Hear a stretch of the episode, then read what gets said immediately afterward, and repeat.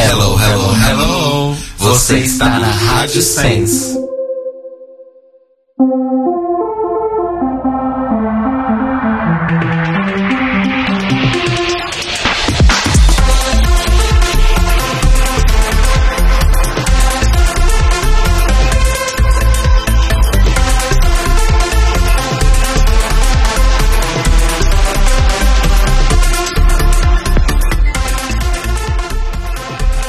Hi, shapeshifters!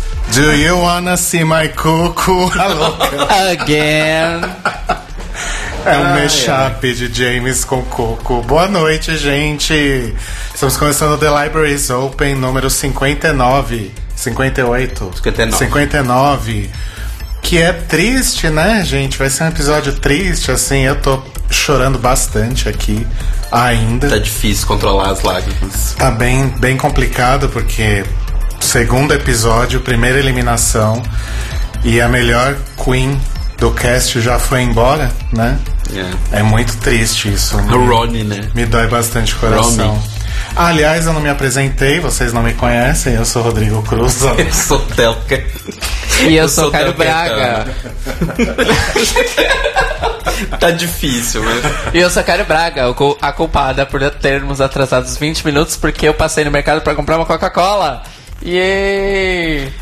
Tá foda, hein, cara? A Coca-Cola me custou 40 minutos. Nunca uma Coca-Cola me custou tanto tempo. E R$5, né? 7. Não. 7 e something. E quando eu vi no chat, eu vou passar no mercado pra comprar uma Coca, eu falei, ih, isso vai dar merda. Mas enfim, todo mundo com a sua Coca-Cola em mãos, ou seu drink, ou sua água, né? Vamos falar então sobre o segundo episódio da 9ª temporada de RuPaul's Drag Race, episódio esse que se chama She Done Already Done Had Brought It On. Muito difícil. Eu não decorei esse nome até agora. Quase não coube na capa do podcast. É muito grande. Pois é, que bizarro. Enfim. Mas antes da gente falar sobre o episódio, o gostoso do Thello Caetano vai ler os comentários que nós recebemos sobre a estreia da 9ª temporada, né? A nossa releitura do Oh My Gaga. Vamos lá.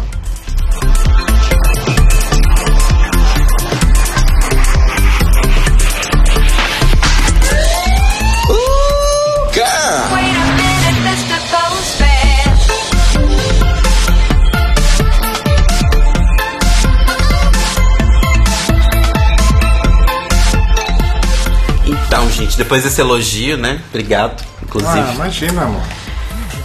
Vamos ler os comentários de hoje, que são só de pessoas que a gente nunca lê os comentários aqui.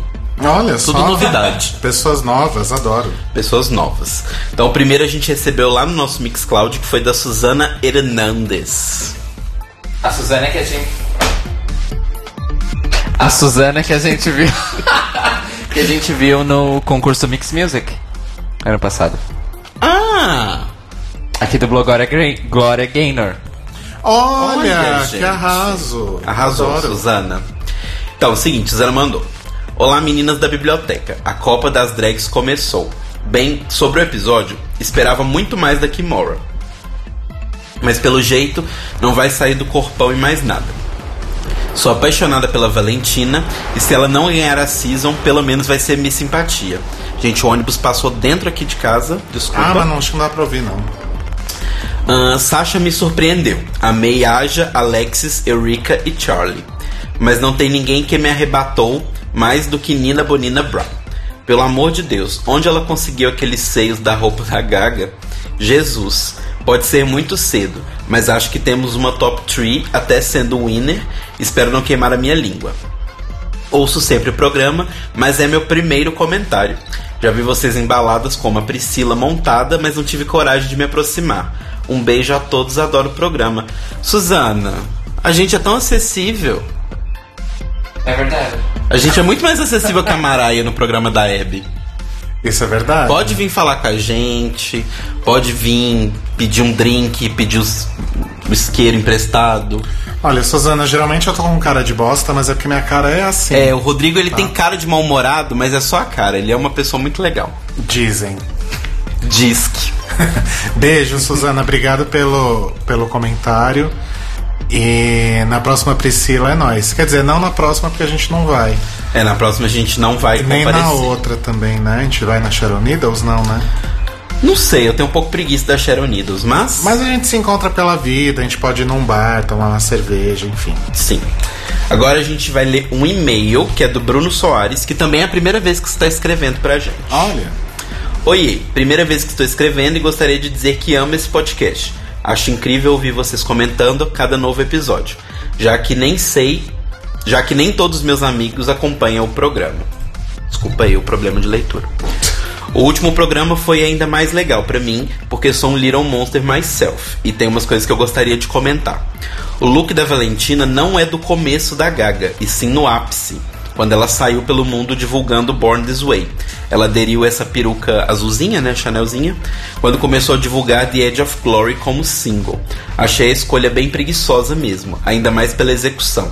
No look original, a Gaga não estava de óculos escuro, e sim com uma make bem dramática. Achei que a Valentina usou óculos por puro desleixo. Não me tinha tentado esse detalhe, mas eu achei que completou o look. Olha, mas sabe que agora ele comentando que o look não é do começo e sim do ápice, aí realmente muda um pouco minha percepção, porque os looks do ápice da Lady Gaga realmente são muito mais vral, né? E ela tava bem simplesinha mesmo. Eu já tinha achado ela simplesinha, agora... Não, então, mas eu não acho que simples quer dizer simplório. Olha, que bonito. Eu acho que ela foi com um look... Talvez que ela pensasse que poderia ser menos kimono gate possível, sabe? Um look que ninguém tentaria fazer também. É, mas acho que pra essa temporada provável... Acho que alguém comentou isso semana passada. Que acho que foi o Cairo mesmo que comentou, que eles devem ter meio que feito uma sondagem de qual look é qual. Sim, pra na verdade, eu li no Reddit, como sempre, que isso... Que isso tinha sido... Eles tomaram cuidado em verificar que nenhuma delas ia repetir o look da outra. Pra não acontecer o que aconteceu no Kimono Gate. Saquei. Sobre o review da Farrah Moan, ela não sairia da temática da runway, pois o look que ela tinha por baixo era do ensaio que a Gaga fez pro encarte de Born This Way, que é aquele meio Not Myself Tonight, da Christina Aguilera. Não acredito que ela desperdiçou essa chance. Ia ser a única Queen a nos dar dois looks da Gaga em um. Aí, ó. Isso é um fato. Por último, o look da Chaculé. A estrutura que a Gaga comentou que o vestido original tinha era o que fazia o vestido se mexer. Era um vestido vivo que ficava abrindo e fechando várias fendas nele. Lindo. Como a Shia pensava que esse vestido vivo ela ia conseguir fazer com aquela coisa morta, pelo amor de Deus, pelo menos carrega um leque pra ficar abanando, sei lá. Mas aqui ficou mais parecendo um rascunho do vestido da Gaga. Foi só triste, é. Meu problema, na verdade, não era nem ele não mexer. Meu problema era que o vestido original era um monte de origamis juntos e o dela era um monte de papel colado, assim, ficou meio bizarro. Amigas, continuem com esse trabalho lindo de vocês, escuto tudo e acho incrível os assuntos que vocês trazem no off-season. Beijão pra todos vocês. E... Ah, vocês sabiam que no Season 1, que agora é lá em Pinheiros, está passando todos os episódios na sexta por streaming e nos domingos legendados. E se tem algum fã se encontrando lá pra assistir, divulguem. Não, ele não perguntou, ele falou que tem alguns. Ah, sim, tem alguns fãs se encontrando lá pra assistir. Se a gente se divulgasse, acho que seria muito legal para as pessoas se encontrarem lá. A gente pode sim, vai do Season 1, gente. Vai, gente. Só vai. Vai lá e divulga a gente. Não é verdade? Eu acho. Faz ali um momento de evangelização com as meninas. Eles estão fazendo, inclusive, nessas noites de exibição de Drag Race, eles estão fazendo um concurso de drag. Olha legal só. Isso. Então, além do episódio, tem show de drags novas toda semana. Olha só. Isso é bem legal. Gostei. E por último... Ah, só um comentário, já claro. Que a gente tá falando de Gaga, sobre essa coisa de evitar o Kimono Gate parte 2. O Léo comentou aqui no Sense Chat que a Aja mostra um look e vai pra runway com outro, né? Sim, isso então, é verdade. Talvez elas não sei todas, mas acho que eventualmente elas podem ter levado mais de um. Uhum. E aí lá na hora, se deu alguma confusão, a produção já resolve ali mesmo. Eu acho que nem a questão da produção só, elas devem ficar mais espertas com isso agora e levar dois, né? Considerando que essa coisa de uma runway elogiando uma diva aconteça sempre, elas devem fazer Sim. isso. E o Fúvio perguntou se me convidou pra ir no Season 1. É uma pena, Fúvio, porque domingo geralmente eu tô super ocupado, senão a gente até marcava de ir. Vai ficar pra uma próxima. Então, e o nosso último e-mail de hoje é o e-mail mais especial do universo que a gente já recebeu. Sim. É verdade. Inclusive eu queria pedir autorização. É verdade. Pra Mia, que é o e-mail da Mia. E assim, Mia, eu quero muito postar o seu e-mail na nossa página. Só me fala se eu posso. Na internet. Na verdade, assim, esse e-mail, ele faz parte aí de uma trindade já, digamos assim. Porque, acho que lá na primeira temporada ainda, quando a gente fez a Season 7, a gente recebeu um e-mail do Júnior Rodrigues, que era um documento falando por que ele deveria participar do programa. Exatamente. E era tão engraçado que a gente resolveu chamar ele pra participar, não só uma, mas ele já participou acho que 2 ou 3 vezes aqui. Sim. Aí a gente recebeu um e-mail em Excel do Fúvio, né, acho que há 2 semanas atrás. Num homage que a gente fez a Kelly Rowland. Acho que foi semana passada, né? Foi semana passada. E aí a gente comentou que seria legal receber uma apresentação de PowerPoint. E não é que a gente recebeu. E não é que a gente recebeu a apresentação de PowerPoint mais incrível do universo. Então, foi da Mia. Eu não vou conseguir ler tudo, Mia, porque é grande, senão a gente vai perder muito tempo aqui na leitura de e-mails. E a gente quer conseguir falar bastante sobre o episódio de hoje. Mas eu vou ler aqui um pedacinho que ela fala um pouco sobre ela. Eu sou a Mia, tenho 20 anos, moro em Goiânia e escuto vocês toda semana desde o episódio piloto. Olha só, e nunca falou com a gente. Pois é, isso mesmo, assisto vocês desde o episódio 0 e nunca deixei um comentário, me desculpa por favor. Escrevendo isso agora estou me sentindo a pior ouvinte do The Library is Open History. Espero que o trabalho que eu tô tendo pra preparar esse PowerPoint compense. Mia, compensou muito. E assim, extremamente muito. E aí sobre o episódio ela fala: em termos gerais me incomodou muito o tamanho e a pressa com que os fatos foram mostrados no episódio. Também me incomodou os detalhes inéditos que vocês comentaram. A RuPaul não aparecendo montada, a falta de um lip sync, etc. Acho que foram mudanças que não vieram acrescentar ao programa. Espero que nos próximos episódios essas coisas não se repitam. Mas eu entendo que eles realmente tiveram que gravar tudo com muita pressa, principalmente por causa da participação da Gaga. A gravação da 9ª temporada deve ter acontecido mais ou menos na época do final da produção do Joanne, não? A agenda dela devia estar lotadíssima, talvez tenha sido essa a razão de gravarem tudo com tanta pressa. Eu não sei essas coisas da agenda, mas é uma possibilidade de acontecer, né? Aí ela comenta um pouco sobre o look da Nina e etc, etc, etc. E só no final aqui, que ela mandou um negócio muito legal, que ela discorda do Rodrigo, que a hairline da Peppermint estava cagada. Todo mundo discorda de mim, isso não é verdade. Ó o drama, ó o drama. Rodrigo Cruz versus The World agora, né? E quem surpreendeu ela muito foi a Farrah Moan, porque ela achou que ela ia ser a bitch da temporada por causa do Meet the Queens. E na verdade ela é um super doce. Gostei demais. Farrah Monarch. Nossa. E é isso, aí ela manda várias coisas, faz vários comentários, né? Gente, a gente não vai ler tudo. O PPT é muito maravilhoso, é muito fubango. É feito, é Comic Sans, várias cores. Vários GIFs animados. Num fundo branco. Eu amei o projeto gráfico desse GIF. Thello tem que aprender com esse GIF. Pois é, eu tenho muito a aprender. PPT maravilhoso, Mia, você arrasou tanto.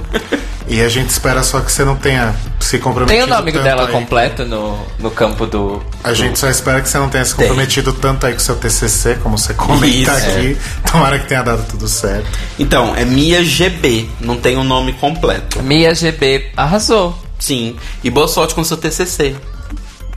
Bom, e foram esses os comentários, e-mails e leituras da semana. E se você quiser mandar o seu comentário pra gente, você pode mandar sempre por mixcloud.com/The Library is Open Podcast ou no nosso facebook.com/The Library is Open Podcast. Tem também o nosso grupo da biblioteca lá. só ir lá e comentar com a gente, pedir pra entrar que a gente aceita rapidinho. No nosso e-mail, pra você mandar e-mails pra gente, assim como a Mia fez. Sejam mais criativos. Agora falta vídeo, falta... A gente nunca recebeu vídeo, a gente nunca recebeu nude. Colagem, a gente nunca recebeu um trabalho de colagem. A gente nunca recebeu... Cartolina, sabe aquela cartaz de cartolina? Como que é? Pirografia? Pirogravura. Né? Pirogravura. Então assim, sejam criativos, né? Tem Sheila e tem Piro. Piro é aquela que é com fogo. É, daí aquela que queima. Eu também acho que a gente deveria pedir uma mensagem em formato de videoarte, videodança. Exatamente. Nunca ninguém fez tatuagem com o logo do The Library. Ok, vamos pegar um pouco menos pesado. Mas vocês podem mandar pro nosso e-mail, que é thelibrariesopenpodcast@gmail.com. E sempre ao vivo no site da SEMS. Estamos lá. Às 21h, às vezes atrasamos, mas estamos lá. Cadê o Shade Button? Cadê a Laganja? Deixa eu pôr minha Laganja. Nossa, de novo. Peraí que tem que abrir o Finder. Oh, meu Deus. Gente, é todo dia. Quem esqueceu de pôr a Laganja? Eu tô preso no dia da marmota. Gente, toda segunda-feira é a mesma coisa. Deixa eu falar, menina. Eu só queria falar uma coisa. Eu esqueci de pôr a Laganja no meu. Tá, cara. Sideboard de novo. Como diria a Charlie Hides, could you just shut up for just one second? Obrigado. Fuck you. Não, eu só queria falar que quem só ouve no Mixcloud ou faz download e afins ou no feed, etc., continue assim, mas aparece também segunda-feira no ao vivo, porque o chat ferve, é divertidíssimo e a gente se joga horrores. Então venham, participem, colaborem. E é isso. Ok. Vocês têm beijos rapidinho? Eu tenho beijos quentes para todas as pessoas que eu amo no universo, porque é assim. Nossa, vai demorar. E você, Thello? Eu não tenho nenhum beijo especial hoje. Um beijo pra vocês dois que estão aqui sempre comigo segunda-feira. E pras pessoas lindas do chat. Pessoas lindas do sem chat. Ai, gente, eu tô tendo que testemunhar homossexualismo ao vivo aqui. Eu quero mandar um grande beijo pra todo mundo que tá no chat. Vocês fazem a nossa noite muito mais feliz. E pras pessoas maravilhosas que comentaram essa semana. Tem as pessoas novas, tem também sempre as pessoas que comentam sempre, né? O Frank também comentou, Adriano Gasoli, Matheus. Então um beijo pra todo mundo que sempre ouve, comenta e participa. Vocês são maravilhosos. E eu, apesar de eu estar muito triste pela Jaymes, eu tô assim, acho que eu tô muito sensível. Então eu queria dizer que eu amo todos vocês. É isso. Isso mesmo. Nossa, foi emocionante. Não, eu falei isso mesmo. Não batam palmas aí, pessoal. Alô. Só diga uma coisa. Vamos pro Lombardi News?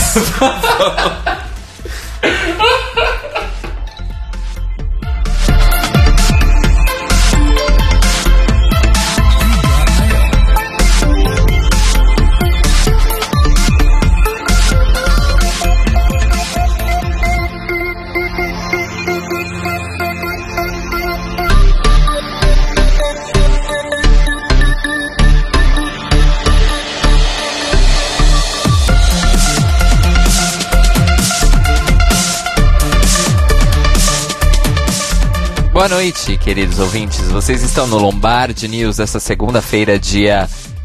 Eu nunca sei o dia, né? 3 de abril de 2017, às 21h38 da noite. Vocês estavam mutados, desculpe. Caralho, Cairo. Eu falei tanta coisa aqui. Caralho, hein, Carol? Nossa, caralho, hein, Carol? Que merda é essa aí? Que desenhos horríveis. Vamos lá. A primeira notícia do dia é uma notícia muito rápida, mas muito feliz. Dia 31 de março, sexta-feira, foi o Dia Internacional da Visibilidade Trans. E a nossa queridíssima Dia se assumiu como mulher trans. Maravilhosa.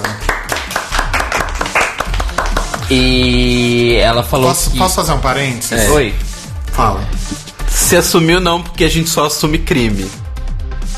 Bam! Não, é porque as pessoas falam, não falaram assumir. Você não parou pra pensar nisso, né? Não. É que as pessoas... Não, é porque... Vamos lá, gente, momento problematização. É que existe a problematização em torno da palavra assumir. Porque você só assume uma coisa que, teoricamente, você... É errada. É errada, certo? Tipo, ah, eu errei, eu assumo. É. Então ela não assumiu, ela se revelou, ela se entendeu, ela se mostrou, ela se etc. É, então vamos... Eu vou refrasear. Mas é uma coisa que eu nunca tinha pensado e o Thello trouxe isso à tona ontem, sei lá, na hora do almoço. E, gente, a gente tava almoçando e eu falei. Isso é em português mesmo, né? Porque, por exemplo... Não, é em português. É come out. É come out, sair do armário. Sair do armário. Mas enfim, então vamos falar assim. Diagan revelou para o mundo que está transicionando. Isso, e é uma mulher trans. Arrasou. Sim. E o comentário que eu tenho pra fazer sobre isso é... Stan. Arrasou o Diagão. Bom, agora é o seguinte. Tem uma outra sugestão aqui do... É o Ed esse? Do Antropofaria? É. Do Ed lá de BH, que ela falou sobre sua condição de pessoa trans. Arrasou. Agora vamos problematizar a palavra condição. Não, tô brincando. Supostamente o Lombardi News ia ser mais curto hoje. Então vamos lá. Não, vamos lá, vamos em frente. Bom, na verdade agora eu tenho uma errata pra fazer. Semana passada eu falei sobre o coletivo TransSol e eu dei informações errôneas. Porque ela passou por 2 filtros emocionais. Eu li errado e o Adriano me passou as coisas sob efeito, não de drogas, mas de aflição.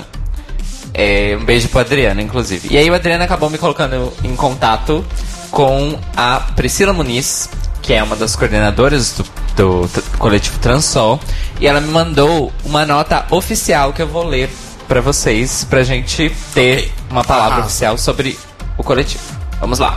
O coletivo TransSol é um grupo de voluntários que realiza projetos de valorização e empoderamento de travestis e mulheres transexuais através de ações, atividades, cursos, palestras e elaboração de conteúdos. Em 2016, o coletivo foi incubado na Unisol e atendeu a uma população de 20 participantes que frequentaram o primeiro curso de introdução à costura realizado pelos voluntários do TransSol com o apoio da Economia Solidária, mediante parceria entre a Secretaria Municipal de Desenvolvimento, Trabalho e Empreendedorismo e a Secretaria Municipal de Direitos Humanos, via Coordenadoria LGBT, e teve como objetivo principal a formação das participantes do programa Transcidadania em Economia Solidária. Em 2017, na sua segunda edição, o projeto visa aumentar o número de participantes e ampliar a formação, visando a elaboração do projeto do empreendimento solidário. As participações terão maior carga horária de formação e maior protagonismo nas ações, de forma a promover o empoderamento das participantes com vistas à sua requalificação. Além disso, ela me contou um pouquinho mais sobre isso. A Unisol é uma incubadora pública de empreendimentos econômicos solidários e ela faz parte do Centro Público de Direitos Humanos e Economia Solidária dentro da Prefeitura de São Paulo. É, ela fundou o projeto, na verdade, há mais de 2 anos, ela e a Mavica Morales. Elas eram do Mães pela Diversidade. E elas resolveram fazer esse projeto para trabalhar com a parte da população LGBT que elas consideram a mais frágil e vulnerável, que são as travestis e as mulheres trans. Ela diz que a meta do projeto é ensinar um ofício, empoderar as meninas e criar uma fonte de renda que elas mesmas administrem todo o processo, desde a feitura até o negócio, né? Tanto que esse ano a formação vai ser focada não só na costura, mas no empreendedorismo, né? Para elas venderem o que elas fazem. Ela diz que hoje, além dela e da Mavica, mais 3 pessoas participam, que é a Rosana Binhame, que também faz parte da organização, o Otávio Matias, que é o professor de costura, e o estilista Renato Raga, que auxilia nas aulas, além de vários voluntários flutuantes. Certo? Agora a parte importante é a seguinte. Como este ano ocorreram já cortes severos nos orçamentos, principalmente da Secretaria de Direitos Humanos, eles estão precisando muito, muito mesmo de doações. A principal necessidade é a doação de alimentação para as alunas, porque o curso acontece num período muito longo do dia. As aulas. As aulas acontecem das 13 às 17. Além disso, elas precisam de materiais de corte e costura. Tecidos, linhas, agulhas... todo tipo de ferramentas relacionadas com cortes e costura. Mas a doação de alimentação é prioritária. Certo? Sim. Então vocês podem ir lá na página do TransSol no Facebook, só digitar TransSol na busca, certo? E nós vamos deixar o link na descrição para quem estiver ouvindo em formato podcast. Certo, amores? E é isso por hoje no Lombardi News. E eu nem enfileirei a música de abertura do nosso blog principal. Ai, que tosse. Arrasou, Cairo. Acho que valeu a pena esclarecer um pouco mais. Na verdade, semana passada a gente falou super passando e acabou passando algumas coisas erradas também. Então acho que é válido todo mundo dar um pulinho lá na página e ver. De repente, fazendo pouca coisa, a gente já consegue ajudar horrores, né? Exatamente. Então é isso. Vamos falar então sobre o She Had a...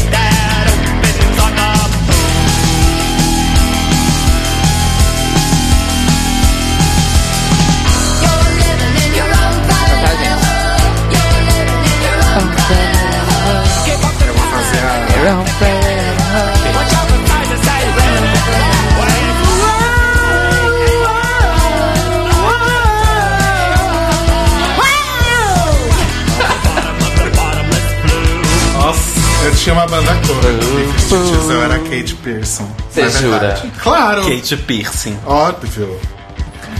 Kate Pierson é prima do Victor Pierson? Ah! Que? Gente, que bosta. Segundo episódio da 9ª temporada de RuPaul's Drag Race. Pra mim, já acabou a temporada, tá? Eu vou embora, eu vou deixar aqui meu fone. Se os dois meninos aqui quiserem continuar, eles continuam. Mas pra mim, com a saída da Jaymes Mattos, acabou a temporada. Eu tô satisfeito. Os dramas de Rodrigo, de toda a temporada. Bom, gente, é o seguinte, né? O episódio começa então com a revelação de tudo que a gente já sabia, né? Na verdade, assim, essa temporada teve pouquíssimos spoilers, pelo menos até agora, mas todos os spoilers foram super bem acertados, né? Uhum. Que foram o fato de que ia ter uma 14ª participante e que essa 14ª participante era a Cynthia Lee Fontaine, que ela basicamente assumiu que o nome dela é Cuco agora, né? Sim, ela podia mudar o nome drag dela pra Just Cuco. Tipo, Just Jack, assim, Just Cuco. Just Jack.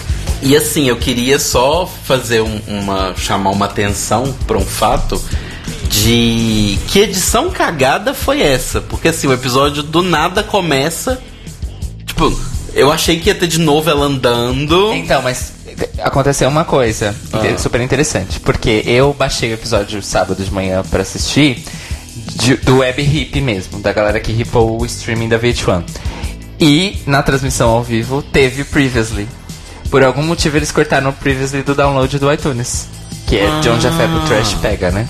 Olha, é porque começou muito bizarro, começou ela já virando, exato, eu falei, gente, exato. Mas eu tinha assistido Previously, né? Aí quando eu baixei o Fabo Trash pra assistir de novo, eu fiquei, ué, olha, cadê? Inclusive aquele único trecho ali, aquele único takezinho de menos de um segundo da Lady Gaga deve ter custado milhões, né? Porque já era outro episódio. Exatamente. Não é assim que funciona. E aí corta, né, pra workroom. Elas voltam pra workroom.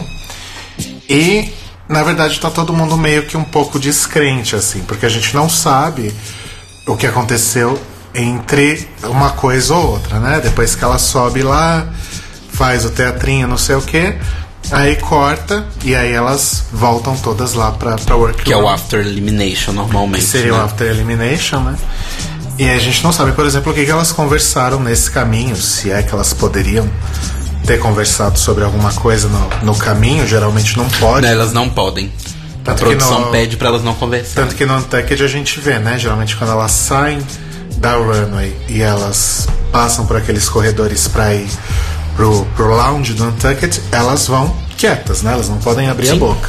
Aqueles depoimentos que elas dão nesse caminho são todos em off. Inclusive tem a contagem que a produção faz, porque como o Untucked é um outro produto que é filmado e eles levam, tem inclusive a contagem do tipo 5, 4, 3, 2, 1. Aí bate palma, acende a luz, depois tem de novo a contagem. E aí a primeira abre a porta do lounge, na verdade. E aí a partir do momento em que a primeira abriu a porta, elas podem falar. Mas tem essa contagem, porque é um programa. Aquilo ali é filmado pra gerar dinheiro e buzz. Então. A impressão que eu fiquei, inclusive das imagens que passaram paralelas na saída da Jaymes do Untucked, é que elas podem conversar no corredor depois. Sim. Não, elas podem conversar no corredor enquanto a Jaymes tá dentro da workroom fazendo a mala. Não, meu amor, a Jaymes faz a mala depois que todas elas voltam, se desmontam e vão pro hotel. Depois? Não. Sim, depois. Como é que você acha que a Aja deixou a cartinha? Como é que você acha que a peruca da Valentina que ela tava usando foi parar na cabeça da mesa dela? Elas vêm, a Jaymes vem, deixa o recado no espelho, vai embora. Eu acho ótimo, vai pra salinha. Eu acho ótimo que nesse programa eu não posso errar. Porque ela... Não é! Não posso errar, é impressionante. Nossa, a gente só tá falando que não é assim. Enfim, voltando à vaca fria. This is too fucking much. I feel very attacked. Yeah. Peraí. Ai, cadê? E aí, então, voltando à vaca fria, elas estão lá na workroom, depois do que seria aí o after elimination. E acho que provavelmente, exatamente por não ter entendido nada do que estava acontecendo, a Shea pergunta de boa, mas sai meio estranho, né? Se era uma piada ou se ela realmente estava de volta, né? Eu acho que piada foi uma palavra ruim que ela usou. Eu acho que ela queria dizer, tipo assim, é alguma prova, é algum desafio, sabe? Tipo assim, você veio aqui pra mudar o jogo de alguma forma, ou você vai competir, tipo, normal, igual todo mundo. Então, eu acho que foi meio que isso. Inclusive, uma coisa que eu queria perguntar pra vocês dois, eu vou entrar num tema meio polêmico agora, as pessoas podem até achar que eu não tenho coração. Tá. Mas primeiro eu vou perguntar. E aí, as pessoas no chat também, por favor, deem a sua opinião. Até que ponto é válido trazer uma participante de volta? Porque na temporada original em que ela participou, ela estava passando por um problema de saúde muito sério. Então, eu acho bonita a atitude, porém eu não acho justa a atitude. Porque o All Star já é um programa criado justamente para isso. Você, por algum motivo, não tá vindo bem na sua temporada, você tem uma segunda chance de vir e arrebentar. Mas, pra mim, foi um motivo parecido, entre aspas, pelo qual a Shangela voltou. Sim. Só que, assim, eu não sei. Eu acho complexo, porque, assim, a Shangela sai no primeiro episódio, ela tava, tipo, se montando há muito pouco tempo. O que eu acho complicado é que, assim, se qual que é o nome dela? Não é Cuco, é a... Cynthia. Se a Cynthia, tipo assim, tivesse efetivamente, tipo, não conseguido fazer nenhuma prova, por exemplo, se ela tivesse saído no primeiro episódio, etc e tal, eu entendo que é uma coisa. Mas como ela ganhou o Miss Congeniality, tipo, ela já tinha entrada no All Stars próximo confirmada, vamos colocar assim. Então eu acho que foi meio... Isso é discutível, mas... Okay. Sim, é discutível. Mas eu acho que foi um pouco injusto com outras. Porque, por exemplo, a Kátia... Desculpa. Porque a Kátia, por exemplo, estava sofrendo de ansiedade. Não estou querendo comparar, ok? Mas, se for por isso, a ansiedade também é uma doença grave e perigosa para várias pessoas. E a Laganja também estava com uma ansiedade causada pela... abstinência de marihuana, que ela usava, inclusive, medicinalmente. Sim. Né? Então, assim, obviamente, câncer é um outro nível e é uma coisa super séria. Mas eu acho que, por mais que seja uma atitude louvável, eu acho que é complicado virar as regras. Mas eles que fazem as regras, então, né? Só pra deixar essa parte clara também, a Cynthia foi eliminada no terceiro episódio da 8ª temporada, que foi o episódio do Patins, né? Sim. Que ela foi com aquela roupa horrível, né? Ela realmente foi eliminada porque a performance dela naquele episódio não foi legal. Enfim, eu concordo com o Thello nesse aspecto. Eu acho que é um pouco injusto, mas enfim, no fim das contas, a RuPaul tem os critérios dela e não adianta também a gente querer ficar discutindo isso. Uhum. Só que ao mesmo tempo eu acho interessante também pela mensagem, né, pelo valor que isso carrega. Sim. Né? Então a participante que descobriu que estava doente logo que encerrou as gravações. Então, na verdade, quando a 8ª temporada estava sendo exibida, ela já estava se recuperando, digamos assim. Ela já estava no tratamento, né? Ela estava em tratamento, agora ela está em remissão. Desculpem. E, enfim, mas eu não sei, eu acho um pouco complicado. Um dos rumores, na verdade, é que a Queen que voltaria seria a Laila McQueen, né? Que aí seria uma coisa mais Shangela. E que pra mim faria um pouco mais de sentido. E é bem o que o Léo falou aí no chat, né? RuPaul não falou em nenhum momento por que ela voltou. Ela simplesmente está lá. Sim. Né? E ele realmente não vai dar nenhum tipo de explicação sobre isso, porque ele não precisa. A única coisa que a Cynthia falou é que a RuPaul decidiu dar pra ela uma segunda chance, porque achou que ela merecia. Exato. Ponto. Exato. O que você acha, Cairo? Eu acho que foi por causa do câncer mesmo. Porque, inclusive, quando logo no começo do episódio, a Cynthia fala, né, sobre a experiência dela. E pelo que ela falou no Reunited da 8ª temporada, e novamente ela dizendo que tipo, eu tava vivendo meu sonho e de repente eu descobri que tava com câncer. Uhum. Eu entendi que ela descobriu o diagnóstico enquanto eles estavam filmando a 8ª temporada. Tanto que ela falou que ela já estava com dores, né?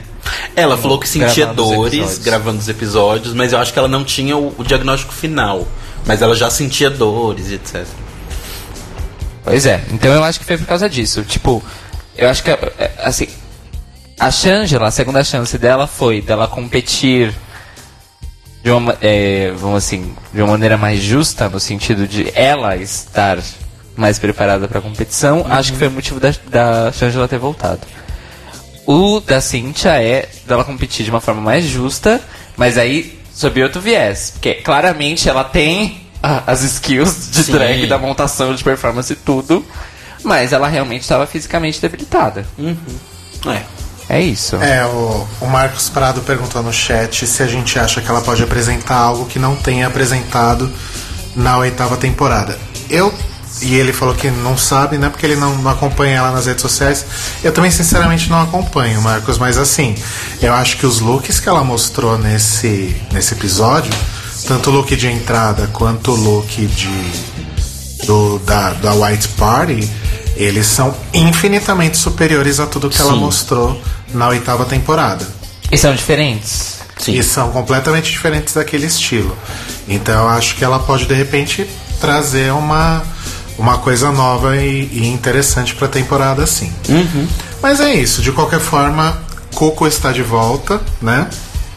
E o que é melhor, Cuco a cada segundo. E o que é melhor, ela tá bem de saúde, o que é mais importante. Hashtag Moça Myers Cuco. Olá, Moça Myers. E eu não aguento mais ouvir. No segundo bloco eu não aguentava mais ouvir Cuco. Nessa eu tô com a Kimora só. E eu esqueci. Hoje foi um dia corrido, gente. Eu esqueci, mas eu acho que no Reddit eles fizeram a contagem de quantas vezes ela falou cuca nesse episódio.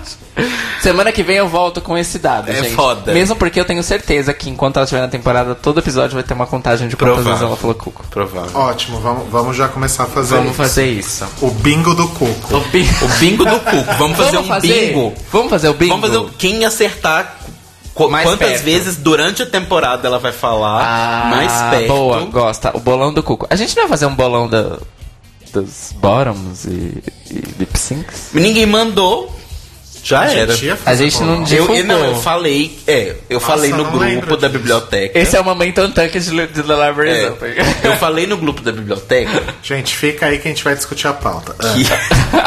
Não, eu falei no grupo da biblioteca que as pessoas podiam mandar a ordem delas. Igual aquela listinha que você fez, que você disse que ela tava certa, da oitava temporada. A minha lista da oitava temporada bateu muito, gente. De 14 ele acertou 5, bateu muito. A da nona já era, porque eu tinha colocado que a Jaymes ia ser a campeã.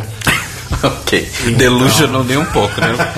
Mas assim, eu tinha feito uma listinha lá, quem acertasse todo mundo na ordem, ganhava uma camiseta da lojinha. Olha lá, gente, dá tempo? Não, acabou já, né? Eu vou deixar, porque saiu só uma até agora. Mas mandem por e-mail as suas listinhas. Tá bom. Mas voltando ao programa, vamos lá. No final do episódio a gente explica melhor como vai funcionar. Aí aparece a Lisa Kudrow, que é o novo mob. Só que ela é pior que mob, porque é um mob. Ele participou do mini challenge. Ele foi o vencedor do mini challenge. A Lisa, ela chegou, falou 5 frases, 3 delas repetidas, que é I got it, I got it, I got it. E pra explicar que o hello, hello, hello é outra coisa que o RuPaul roubou de alguém. Como se a RuPaul não roubasse tudo dos outros. E é legal ver como a RuPaul tá pagando tributo. Assistam Project Runway. É legal ver como a RuPaul tá pagando tributo nessa temporada, né? Porque ela trouxe a Lady Gaga no episódio passado. E a Lady Gaga, na verdade, tem... Na verdade, não que a Lady Gaga tenha influenciado a RuPaul, muito pelo contrário. Acho que é exatamente o contrário. Mas acho que a Lady Gaga ajuda a projetar a mensagem que a RuPaul leva. Uhum. Né? Ela ajuda a projetar em termos de alcance, de awareness. E aí, e agora, nesse segundo episódio, a RuPaul presta tributo ao passado, né? Então ela lembra que o pessoal do B-52s deu essa palhinha aí pra ela aparecer no clipe de Love Shack. E fala aí sobre a importância da Valerie Cherish, que é a personagem da Lisa Kudrow em The Comeback, de onde ela roubou essas frases e afins. Exato. E é isso, mas assim, foi bem X. Ela entrou, falou um oi, falou que tava se sentindo uma idiota e foi embora. É. Né? E foi bem decepcionante, porque assim, no começo do episódio... Eu também tava me sentindo uma idiota quando eu vi ela lá. Exatamente. No começo do episódio, assim, mostrou, né? Com os B-52s. Aí eu olhei pra cara do Rodrigo e falei, ué, e a Lisa? Mas aí eu falei com ele na mesma hora. Não, eles estão falando os juízes convidados. Ela não vai ser juíza. Beleza, tá de boa. A parte engraçada na divulgação foi o contrário. O B-52s não foi citado na divulgação. Exato. E só a Lisa Kudrow foi citada. Pois é. Não, bizarro. Mas com essa coisa do tributo, vem bem aí a calhar a minha teoria, que eu ventilei semana passada, que é alguma coisa com a Diana Ross vai rolar nessa temporada. Escrevam o que eu estou falando. Estamos torcendo. O budget tá alto. Bom... A mãe de nada do podcast, por enquanto, é o Thello. Ele tá segurando esse cinturão.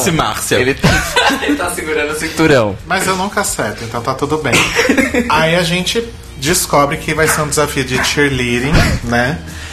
Que foi, Caio? Só rapidão. A Priscila, nossa querida Priscila... É Ferrari. Gata, eu sou péssima com nomes. É a Priscila do podcast O Que Assistir. Ah, sim. Ela disse assim, fomos otários? Fomos. Pois é. Foi.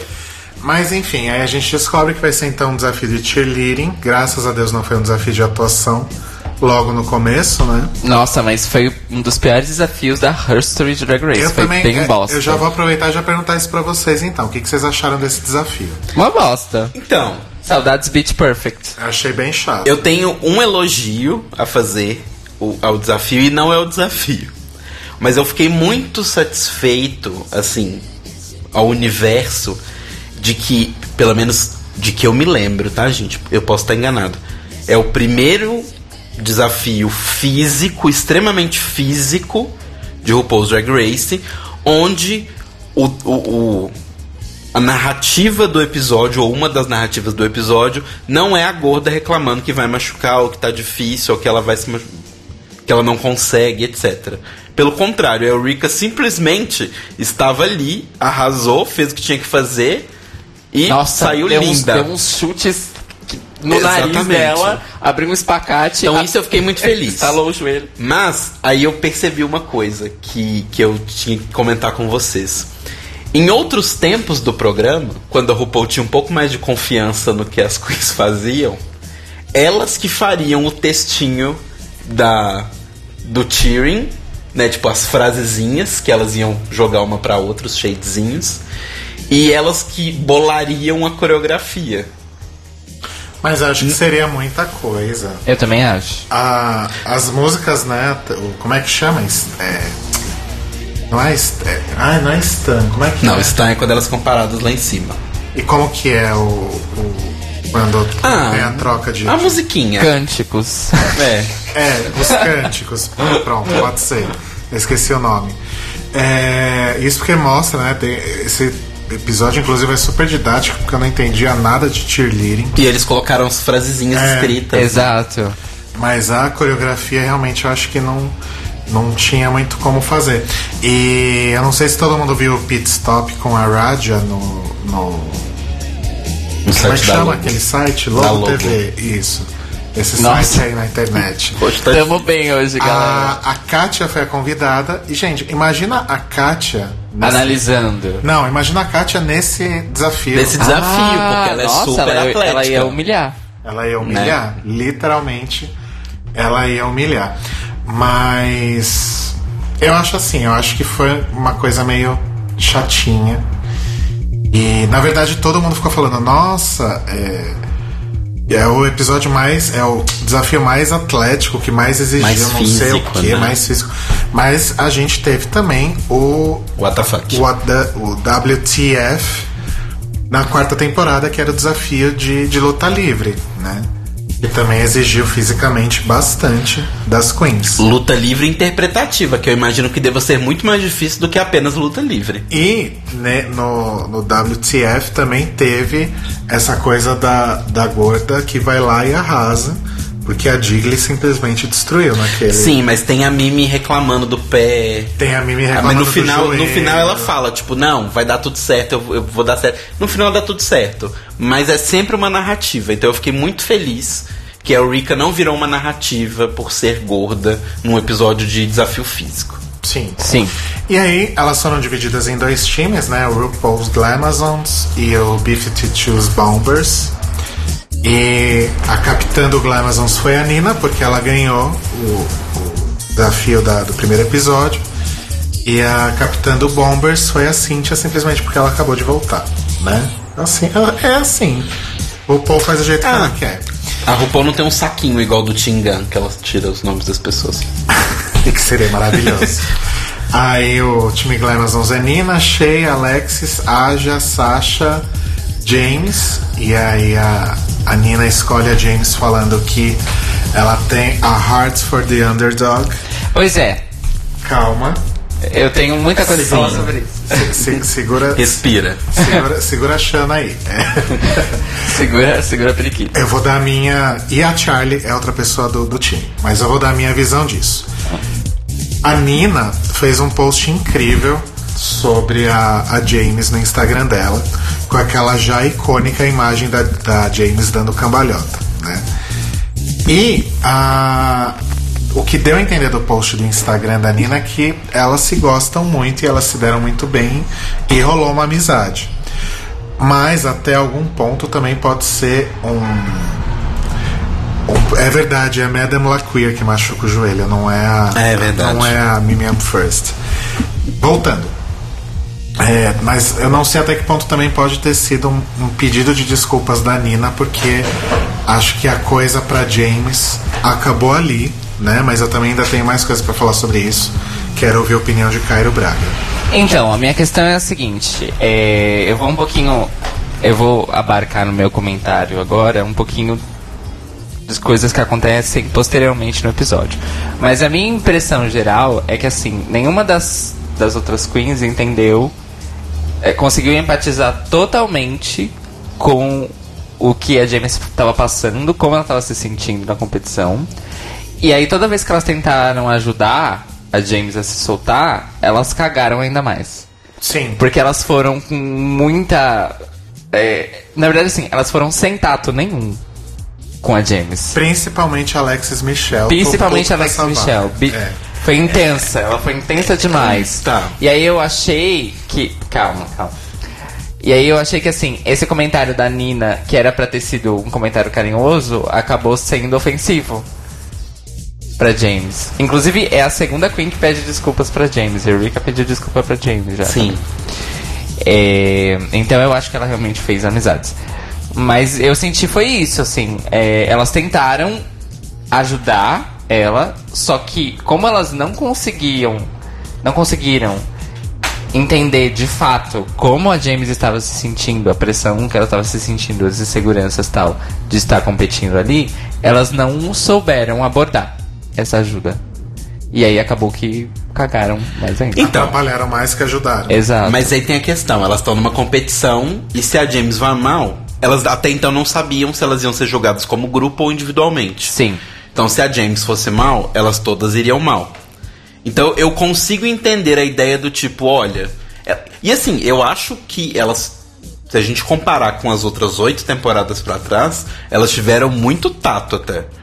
De como falar, tipo, olha, a gente quer te ajudar, tipo... Tal coisa vai ser bom, tenta agora. Tá, vai, tenta de novo. Tá, vai, tenta de novo. Até a Alexis Michelle mesmo, que tava meio escrotinha, ela foi escrota nos documentários... que ela dá pra câmera, né? Nos confessionários. Na Shade Tree. Nossa, na Shade Tree. Saudades Shade Tree. Mas ali na frente pra Jaymes, ela não foi escrota. Eu acho que, tipo assim, é do tipo, olha... A gente tem que apresentar esse desafio amanhã, 3 da tarde. Então, vambora. É isso que você quer fazer? Não, não é isso. Então, beleza, vamos trocar. Vambora. Talvez pode ter faltado um pouco de tato? Pode, mas é uma competição com tempo definido, né? A gente não tá ali pra poder ajudar e etc. Aí tem uma outra coisa que eu ia complementar, mas eu queria ouvir vocês antes, que é uma palavrinha que a gente tá tentando... Eu, pelo menos, eu tô tentando fugir, né? Porque é uma palavra polêmica, já deu muito problema aí no passado. Mas acho que uma hora a gente não ia conseguir fugir dela, né, gente? Esta palavra é... Qual é a palavra? Como que era aquele programa? E a palavra é... Ai, não lembro. Roda, Jequiti? A palavra é edição. Ah, sim. Tá? Edição. Eu tava evitando, mas agora não dá. Gente, não é possível que em todos os momentos da sua breve passagem pelo programa, pela temporada, não é possível que em absolutamente todos os momentos a Jaymes... estivesse se portando como uma retardada mental. Desculpa, com o perdão aí da palavra. Não é possível. Né? Então eu acho que tudo foi selecionado e cortado convenientemente para mostrar o quão perdida ela estava, ainda que eventualmente ela não estivesse 100% tão perdida assim. Exato, porque tem momentos que dá pra ver que ela... Sim. Eles fazem questão de destacar os momentos em que ela tá um pouquinho perdida ou distraída, ou os momentos que ela tá de bico, ou os momentos que ela tá triste, introspectiva. Em nenhum momento mostra a Jaymes fazendo alguma coisa, tipo... uma cara feliz que fosse, sabe? E assim, desculpa, não é possível que ela tivesse assim o tempo todo. Eu acho que realmente tem muita coisa de edição aí. Sim, e... falando em edição, só um pequeno comentário. É neste momento em que a gente tá do episódio que dá pra ver que ela vai ser eliminada. Sim. Quando começam a, tipo, mostrar demais. Exato. Quando mostra demais, gente, a pessoa ou ganhou ou vai ser eliminada. Exato. Depende da narrativa que rendeu mais. Mas assim, isso eu concordo com você, porque... com você, Rodrigo. Porque todas as vezes que a câmera mostra ela, nesses dois episódios que a gente teve, ela tá sempre com uma cara de desconforto. É aquela cara do tipo, será que eu tô fazendo certo? Será que eu não tô fazendo certo? Será que eu... como é que eu tô e tal, não sei o que lá. Ela sempre parecia muito desconfortável. E é o que a gente tava conversando ontem. Ela tem um canal de YouTube. Ok que ali tem bilhões de pessoas a mais e o YouTube ela faz basicamente ela sozinha. Mas ainda assim, não é estranho que ela fique tão desconfortável a esse ponto. Se ela já tem um certo costume... Se ela, ela é uma drag queen que se apresenta em casa noturna. Sim, sabe? E comentário de YouTube, gente. Comentário de YouTube é um dos piores poços de maldade que a humanidade conseguiu fazer, sabe? Então, se ela aguenta aquilo, ela aguenta o resto. Então é estranho realmente que ela tava sempre desconfortável. Sim. Bom, eu tenho mais a falar sobre isso, mas eu vou deixar pra falar no... quando a gente for falar sobre eliminação, porque é um depoimento emocionado. Quer acrescentar algo? Não, então, só falar aqui sobre o chat. O Guilherme Jaime falou que eles... chat da Globo.com. Falou que eles falaram sobre a história da Peppermint e ela foi safe, né? Dizendo que nem sempre isso acontece. Então, Guilherme, mas uma coisa é mostrar as outras queens, né? Porque mostra todas elas. E às vezes acontece um depoimento. Outra coisa é a edição dar muito foco. A gente não tá falando só de contar uma história ou mostrar ela, a gente tá falando de foco. Exato. Ah, só rapidão, o Guilherme já me comentou uma coisa aqui que eu anotei pra comentar. Ele disse assim, a Jaymes pode ser uma boa drag, mas ela não serve para o Drag Race, isso é ok. Eu anotei que a minha conclusão... na verdade, eu ia comentar isso só na hora que a gente falasse sobre o Untucked, mas vou antecipar. Minha impressão é que ela sofreu o mesmo efeito Tammie Brown. Ela é foda no que ela faz. O que ela faz é extremamente específico, principalmente porque ela e a Tammie também têm isso em comum. O personagem é muito extremamente construído. Uhum. É um personagem com um universo muito próprio. Ele depende de um universo funcionando pra ele. Exatamente. E eu acho que tem poucas drags nesse perfil que fizeram Drag Race funcionar pra elas. Uhum. A Tammie Brown foi uma que não conseguiu. A Alaska foi uma que conseguiu. Sim. Entendem? Então eu acho que ela sofreu o mesmo efeito Tammie Brown, porque a Tammie Brown ela foi a segunda eliminada, né? Foi. Eu acho que ela sofreu essa mesma pressão, assim. Ela decidiu que aquilo não era pra ela mesmo. Uhum. Não que a Jaymes tenha decidido isso, muito pelo contrário, mas a pressão engoliu a Jaymes, nesse caso. Então eu acho que é isso também. E é ok, realmente é ok. Nem todo mundo serve pra Drag Race. E não quer dizer que você seja ruim. Exato. Sim. Bom, e o segundo time então é Cynthia, Kimora, Eureka, Farrah, Peppermint, Trinity e Valentina, que fica por último, né? Mas quem ri por último ri melhor. E pela primeira vez a gorda não foi escolhida por último, olha só. Exatamente. Esse episódio tá aí pra mudar várias coisas ainda. Já teve outras vezes que a gorda não foi escolhida por último, não teve? Não, já teve. Ah, com Latrice, acho. Só. Mas eu falo assim... esse tipo de trope com sempre acontece. Não lembro. Não, nem a velha e nem a gorda foram deixadas por último. Que são os maiores tropes de verdade, ser deixados por último. Inclusive, a Eureka foi pegar rapidinho, porque as bichas sabem que a Eureka é acrobática. E Cairo, o nosso público tá pedindo pra você parar de apertar o mute. Nosso público no caso é o Fúvio só, então desconsidera. Para de apertar o mute. Deve ser o mute. Eu não tô apertando nada, meu amor. Eu tô aqui de boíssima, com a mão na minha cintura, lendo a minha pauta. Ok. Mas, então, teve esse lance do outro grupo. E os meninos comentaram uma coisa, que na verdade não foram os meninos. Vamos lá, vamos ver quem. O Ed Roberto. Os meninos, porque é todo mundo uma pessoa só. É tipo o Guilherme Jaime e a internet. Então, o Ed achou estranho que mostrou esse segundo time das B-52 Bombers ensaiando na workroom só tipo uns 10 segundos do episódio. Eu acho que é porque eles estavam... focando a narrativa na Alex ser um pouco condescendente demais, na Jaymes tá com a dificuldade de se expressar e tal. Então eu acho que é por isso que focaram só no outro grupo. Ouvintes, deem F5. Deem F5, as pessoas estão falando que parou de tocar, tem que dar F5, amores. Deem F5. Enfim. Porque a tecnologia da computação não é uma ciência exata. Desculpa quebrar o encanto de vocês. Quebrar esse paradigma, né? Bom, aí a gente vê lá os ensaios, tal, uma coisa bem resumidinha, como a gente já tá super acostumado, né? E aí a gente volta pra workroom e a gente tem os momentos irritantes da nossa não querida Kimora Blac. Ah, então, eu inclusive, quero propor... Eureka, eu te amo. Eureka, eu te amo. Pisa menos. Mas eu quero muito comentar esse momento porque eu tenho um novo counter pra propor. Além do Cucu counter, eu tenho o Kimora sendo escrota counter. Então tá, vai lá. Eu acho que a Priscila do O Que Assistir falou assim, drinking game, né, do Cucu counter. Tem que ter o drinking game da Kimora sendo escrota. Porque só nesse episódio ela foi escrota 5 vezes pela minha contagem. Mas enfim, o lance é o seguinte. E ela é tão escrota que ela falou que...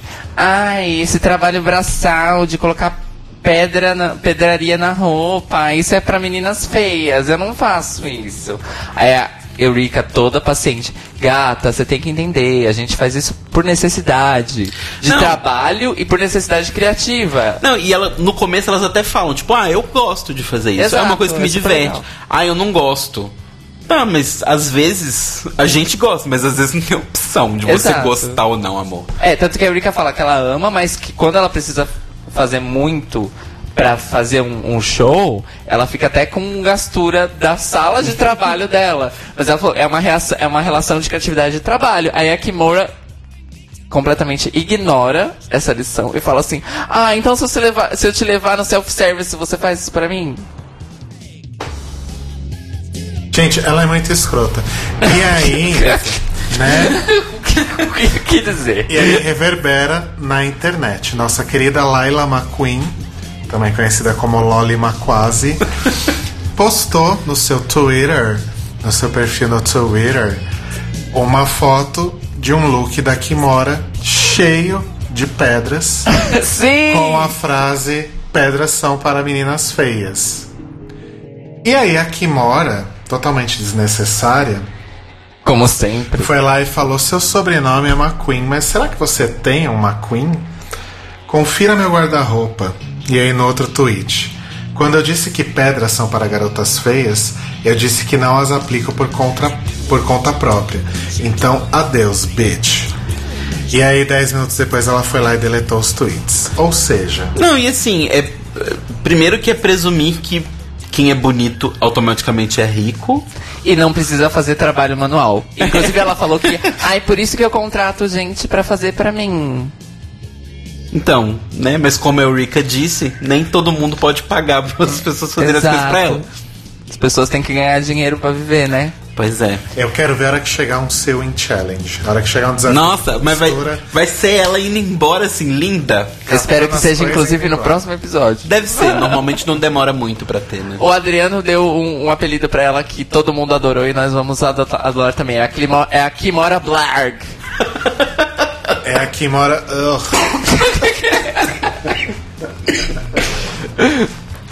Ai, eita, gente. Calma. Não precisa morrer. Tô vivo. Ela quase morreu.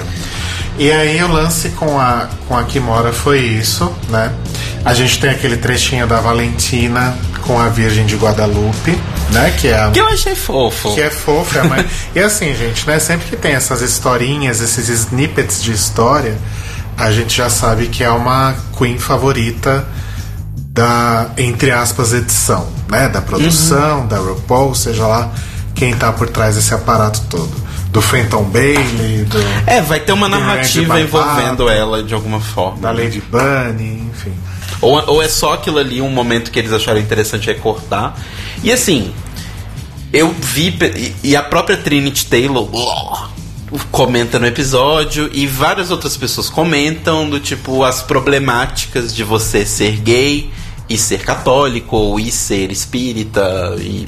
qualquer outra religião que tenha um problema com isso. É uma discussão bem válida. E assim, eu acho que existe, mas a gente não deve esquecer que do Texas pra baixo, todos nós temos uma cultura judaico-católica cristã. Então assim, querendo ou não, somos criados imersos nessa cultura. E eu não vejo necessariamente a ligação que muitas pessoas, principalmente no Brasil, que a gente tem uma... As pessoas são católicas compulsoriamente, né? Ninguém efetivamente é católico. Mas eu vejo muito uma tradição de você ter coisa de santo, ou às vezes a medalhinha de santo e etc. É muito mais cultural do que religioso, necessariamente. Eu acho que a Virgem Guadalupe tem muito disso no México, que a gente descobriu que a Valentina, a origem dela é do México, né? A família dela vem do México. Então eu acho que no caso dela é sim uma ligação religiosa, mas eu acho que às vezes a gente tenta analisar as coisas muito pelo macro, e o macro faz sim sentido, mas às vezes a gente tem que parar e pensar um pouco no universo de cada pessoa e que cada pessoa tem de vivência. Sim, exatamente. Então, de fato, eu, por exemplo, eu tenho todos os problemas do universo com o catolicismo, mas eu achei super fofo, na verdade. E também, na verdade, isso reforça outra coisa, que é a ligação dela com a avó. Uhum. Porque isso é muito coisa... A ligação dela com a família, né? Exato, muito forte. Inclusive na Runway, de novo, ela reforçou a ligação forte dela com a família. Cara, que você falou, eu tenho todos os problemas do universo, eu pensei que você ia parar aí.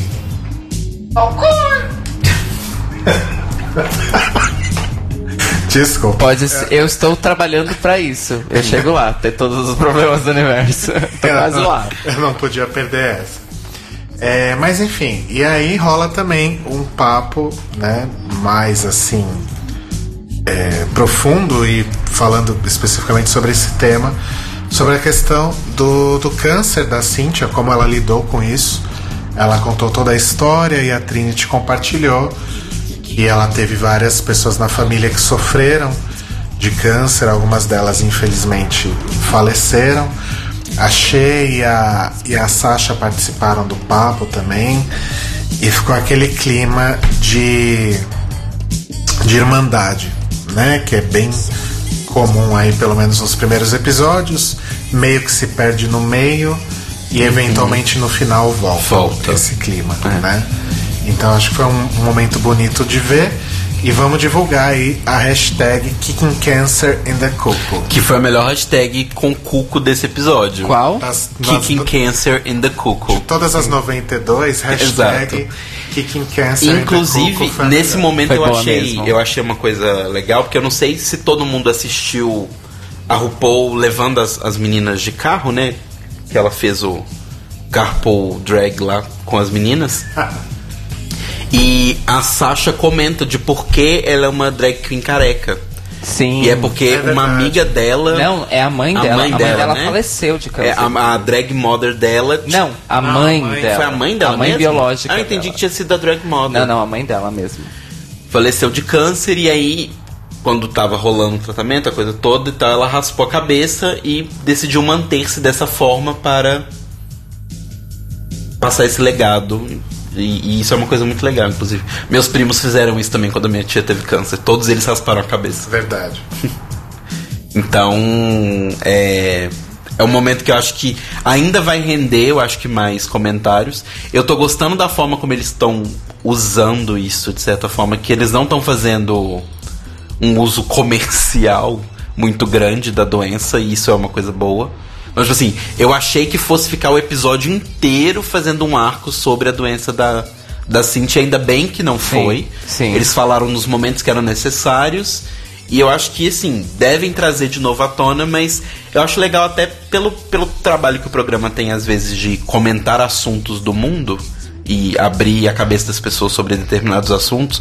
Como transexualidade, como HIV, etc. Tomara que ele faça isso também com câncer, né? Sim. Sim, com certeza. É sempre um serviço, digamos assim, né? Acho que tem que ter. E aí a gente vai então pra primeira runway de fato dessa temporada, né? A gente não vai falar do challenge? Calma, deixa a gente entrar na runway e aí a gente mostra o challenge. Não. Hã? É? Sei, eu tô fazendo a ordem do programa. É porque o challenge foi antes, não? O challenge é antes. Ah, mas mostra a RuPaul entrando primeiro. Gente. Ah, sim, você fala RuPaul. A RuPaul. Ah, okay. Desculpa. A RuPaul, e aí a gente vê que... Primeiro a gente vê que mudou a vinhetinha de de anúncio da runway, né? Tá mais complexa. Tá com as outras imagens e tal. Ficou uma coisa meio vídeo show, assim. É, ficou mostrando bastidores, né? A música continua sendo Cover Girl, né? Não aguento mais. E a gente descobriu que o disco da temporada é o Butch Queen mesmo, né? Porque tanto a música da runway quanto a música final, no finalzinho lá, quando elas dançam e tal, são remixes de músicas do Butch Queen, né? Aquela versão remixes do álbum. E aí entra o RuPaul, vestida de Serena Chacha, né? Fazendo esse tributo aí. Gente, a Serena Chacha. É a temporada dos tributos, então aparece o RuPaul fazendo um tributo ao look Pinóquio da Serena, né? Eu achei bonito. Eu quero saber quando é que ela vai fazer. Ela vai se revisitar e fazer uma releitura do look dela no episódio amaldiçoado de Project Runway. Nossa, espero que não. Então, mas as pessoas criticaram muito até a maquiagem também e o cabelo da RuPaul. Mas eu confesso que eu gostei muito pelo respiro. Porque assim, eu não sei se vocês tinham a mesma impressão que eu, mas às vezes quando o Matthew tava tomando conta, me parecia às vezes que a RuPaul não lavava do pescoço pra cima quando ela tomava banho todas as noites e que ela gravava com a mesma maquiagem. Porque obviamente tinha diferenças, mas era sempre muito marcada a mesma maquiagem. Tipo meio Miss Fame, sabe? Era a mesma cara sempre. Ok. Era muito marcado, o tipo de cabelo era muito marcado. E eu acho legal variar um pouco. Então, tipo, a sobrancelha que a Raven fez na RuPaul tá mais baixa, não tá tão arqueada igual era. O olho mais feminino, mais puxado, um pouco menor. Não aquele olhão grande. Mas eu gostei, eu achei que tá bonita. É diferente, obviamente, mas eu achei bonita, não achei feia. Não, a make eu achei muito bonita, o cabelo eu achei um cocô. Quem que tá fazendo o cabelo? A Delta, né? A Delta. Mas por que você não gostou do cabelo? E parece que a Raven tá fazendo padding também. Eu não gostei, eu achei que não ornou nada. Assim, as três coisas não ornaram. Mas eu acho que o grande destaque, de fato, foi a make. Achei muito, muito bonita. Muito bonita mesmo. E eu acho que esse lance do respiro é muito bom mesmo, né? Porque... Sim. 8 temporadas de Matthew Anderson depois, acho válido vir com uma coisa diferente, acho super válido. Só acho que o cabelo e o vestido, acho que não sei, acho que não ornou totalmente assim pra mim, eu tive minhas reservas. Eu acho que não foi de longe nenhum dos melhores looks da RuPaul. Assim. O Guilherme já me postou no chat uma foto da RuPaul bem antiga, ela com cabelo assim também, sem volume, bem encaracolado e mais baixinho, mostrando que mais ou menos da época ali antiga dela, que também tem essa coisa de fazer tributo. Às vezes ela tava fazendo um tributo a como ela era na época que ela gravou o clipe com o B-52s, talvez. Mas eu acho que um tributo muito mais inteligente seria ela aparecer com a maquiagem, cabelo e roupa igual a do clipe. Isso sim, eu acho que seria muito legal. Seria mesmo. Mas é isso. Mas enfim, não tivemos. E aí a gente assiste então como for. Obviamente, né, estão lá os jurados convidados, os maravilhosos do B-52s, né, o Fred, a Kate e a Cindy. Eu queria muito que a Cindy fosse minha mãe. Ela tá com cara de mãe, não tá? Super. Não, todos eles estão super com cara de tiozinho. E... Ai, gente, foi maravilhoso. Na verdade, já tinha rolado uma homenagem pro B-52s na 8ª temporada, no episódio New Wave Queens. Sim. Que, inclusive, pelo fato de ser New Wave, né? E era uma homenagem ao B-52s, Blonde e outras bandas da mesma seara ali da época. Bengals, essas coisas assim. E o B-52s especificamente foi homenageado na música que o Street Meats, né, que era o grupo da Thorgy, isso, da Thorgy, da Bob e da Acid, a música, a base, né, instrumental da música que elas fizeram era uma releitura de Rock Lobster do B-52s, né? Então eles já tinham sido homenageados lá atrás, talvez até por isso que tenha rolado o contato para eles participarem dessa temporada, né? Provável. Então foi muito lindo ver os três lá, depois de ter visto o Blonde na, na temporada passada, foi emocionante vê-los ali também. Apesar deles terem ficado quietinhos, né? Acho que tavam, eles não falaram muito, né? Eles estavam bem quietinhos, ou então realmente não teve muitas falas que se aproveitassem na edição. Sei lá, acontece, né? É. E aí a gente vê então o resultado aí do desafio do cheerleading, né? Com o Ross Matthews ali de comentarista. De comentarista, isso. A Gaga descendo lá atrás, né? No Super Bowl. Sim, a Gaga do Super Bowl descendo de easter egg ali atrás. E aí teve vários momentos legais. Teve a She, realmente a She Coulee foi muito boa. Foi uma das únicas que efetivamente fez coisas de ginástica. Sim, ela falou que ela fez natação no colégio, né? E por isso que ela tem a elasticidade toda. Mas eu tenho verdade... teve o rolamento de judô da Jaymes, gente. Porque assim, aquele rolamento dela, eu já fiz judô, eu sei. É do judô, Jaymes. I see you. Na verdade, eu tenho poucos comentários sobre Main Challenge, porque eu não gostei do Main Challenge. Eu não tenho nenhum. Um comentário é o seguinte... Vamos fazer um mini flashback. De volta na workroom, quando Alexis fala pra Jaymes: gata, não, você tem que fazer a sua fala em outro ritmo, porque senão não combina com o fluzi. Aí depois elas trocam de papel. E aí no Main Challenge a Alexis faz o ritmo da fala exatamente igual a Jaymes fez no ensaio. Tava exatamente igual? Exatamente igual. Bom, não sei, eu não vi o tiratema disso. É exatamente igual. A outro comentário que eu tenho pra falar é o seguinte.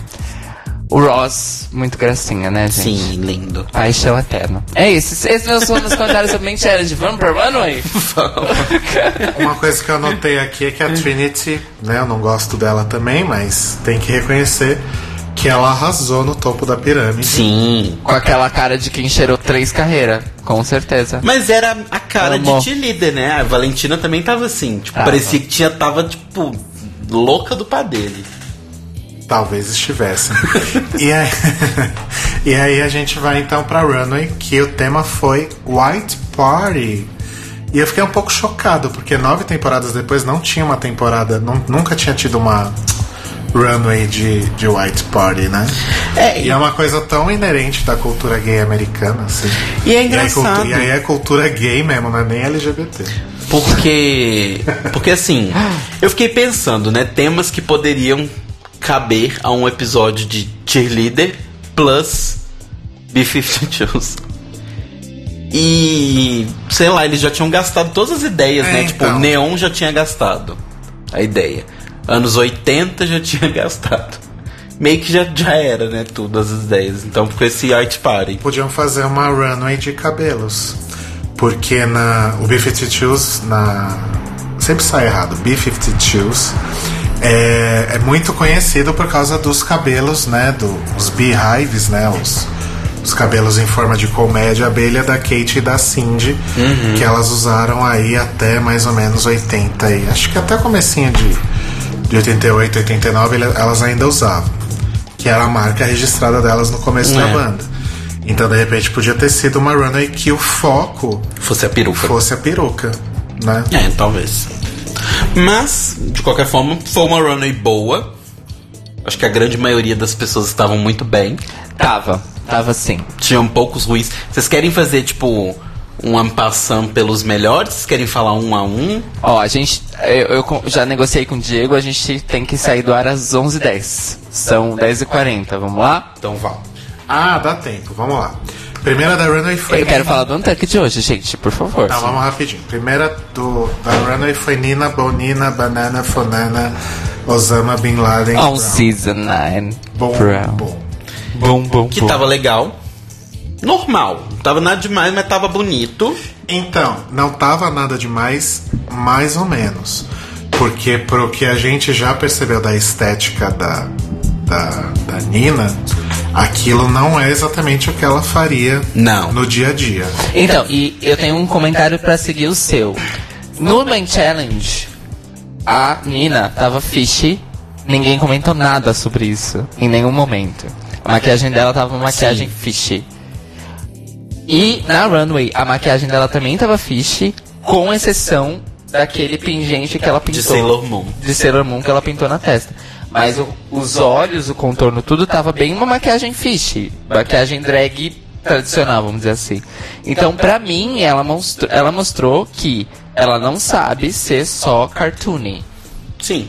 É, exatamente o que eu... Ela sabe ser outra coisa além de cartooning. Exatamente. Sim. O que o Guilherme falou agora aqui no chat. Muito inteligente da parte dela, pra não ficarem justamente criticando e falando que ela só sabe fazer uma coisa. Pois né? É, e se vocês forem no Instagram dela, vocês... quer ver versatilidade, blá. Exato, blá. E se vocês forem no Instagram dela, vocês vão ver que ela sabe fazer glamour, sim. Uhum. Sim. Bom, acho que Michelle Visage vai ficar sem clichês essa temporada, hein? Não. Se a Kimora for longe, vai ter Stop Relying on That Body. E se a Farrah for longe, vai ser Stop Relying on That Pretty. Ok. Alexis Michelle foi praticamente com a mesma silhueta do look Lady Gaga, né? Só que branca. Mas aí ela resolveu dar um lance edgy com a cabeça. É. Ela foi com um brinco de telecomunicador, que ela podia conectar vários canais ali. E as unhas, né? As unhas meio gigantes. Se bem que as unhas gigantes e afiadas são uma marca da Alexis, que eu lembro que ela falou sobre isso no Mr. Queens. Mas assim, o fato de já mostrar a mesma silhueta logo no segundo episódio já me levantou a orelha aí, vamos ver Bianca o que Del Rio, gente, nunca se esqueça. É, né? Mas isso não é um problema, nunca foi e nunca vai ser. Mas acho que eu já fico um pouquinho de orelha em pé, vamos ver. Depois vem a Shea, que se redimiu um pouquinho pelo look fraco da Gaga. Tava bem legal. Com aquela coisa que, segundo o Ross, era meio Barbarella. Eu não sei de onde ele tirou essa referência. Acho pelo cabelo só. O cabelo era bem Barbarella e a silhueta era Barbarella. É. Mas a referência estética que eu peguei é uma referência Grace Jones. De novo. Mas ela já falou que ela ama. Não, sim, ela ama. É, faz sentido, ela parece com Grace Jones. No filme Vamp, na cena da performance dela na boate, que ela tá com uma pintura corporal feita pelo Keith Haring. Sim, eu lembro. Lembra disso? Mas Vampinar, aquela novela da Globo, com a Cláudia Hanna, também. Neila Torraca. Também. Guilherme Fontes, Guilherme Caran. Não, Guilherme Caran não tava. Depois a gente, um comentário aí é que durante as críticas a Michelle acha que falta padding na Shea, mas sinceramente... Porque ela tem colchão, mas não tem bunda. Mas eu não sei. Vocês acham? Vocês então, não concordo com a Michelle. Ela não falou isso sobre a Naomi Smalls nunca. É. E o corpo da Naomi Smalls é bem parecido. É um monte de coxa, mas a bunda dela não é protuberante. Gente, assim, existem milhões de tipos de corpos diferentes. Às vezes a pessoa não tem bunda, mas tem coxa. É, tipo eu. Exatamente. Eu não tenho nenhuma bunda, gente. É impressionante. Eu até ponho enchimento quando... Debatível. Próximo, 11:10. Quando eu vou pras festas. A Charlie Hides foi com uma coisa assim meio Snow Queen, como ela mesma disse. Eu também não entendo de onde o povo pega essas referências pro próprio look. E só que o grande problema dela, na verdade, o look realmente estava muito bonito. Sim, estava bem bonito. Não tinha muito o que discutir. Apesar de não ser nada assim, muito nada demais. Não foi uma coisa que me impressionou. Eu só achei bonito. Sim, tava lindo e tava muito bem feito. E a maquiagem dela tava muito boa. A maquiagem acho que deu um plus a mais. Sim. Como dizem por aí. Exatamente. Certo? Mas o grande problema foi o desafio, né? E performance dela no desafio. E no Untucked, depois a gente fala rapidinho aí em detalhes, mas ela tava bem realmente irritada com o próprio desempenho. E no vídeo dela ela disse que ela estava irritada porque ela estava com diarreia. Mentira! Vocês não assistiram o vídeo dela dessa semana? Ela fala que ela teve um desarranjo intestinal foda e que ela escondeu, não falou pra ninguém. E fez as coisas com dor de barriga quase o tempo inteiro. Inclusive o desafio de cheerleading. Nossa. Imagina se ela caga ali. Eu teria me cagado toda. É. Enfim. E a Priscila falou, Charlie tem que parar de falar que é velha. Eu também acho. Também, já tá um saco isso. Né? Mas gente, eu sinto que ela não tá fazendo isso um gimmick. Ela realmente tá insegura com a idade, como vimos no Untucked. Não, ok. Mas é chato. Assim como a Alexis é chata que ela seja boazinha demais o tempo inteiro, é um pouco chato. Alexis é uma boazinha demais o tempo inteiro. Então, chegaremos lá. Vai, vamos lá. Sasha Velour, eu gostei, mas também não foi algo que me impressionou tanto quanto o look do Hometown, do primeiro episódio. E eu achei curioso, eu não sei se isso faz parte do visual dela, pelo que eu vi, assim, das outras coisas que ela faz, que é repetir sempre aquela mesma sobrancelha.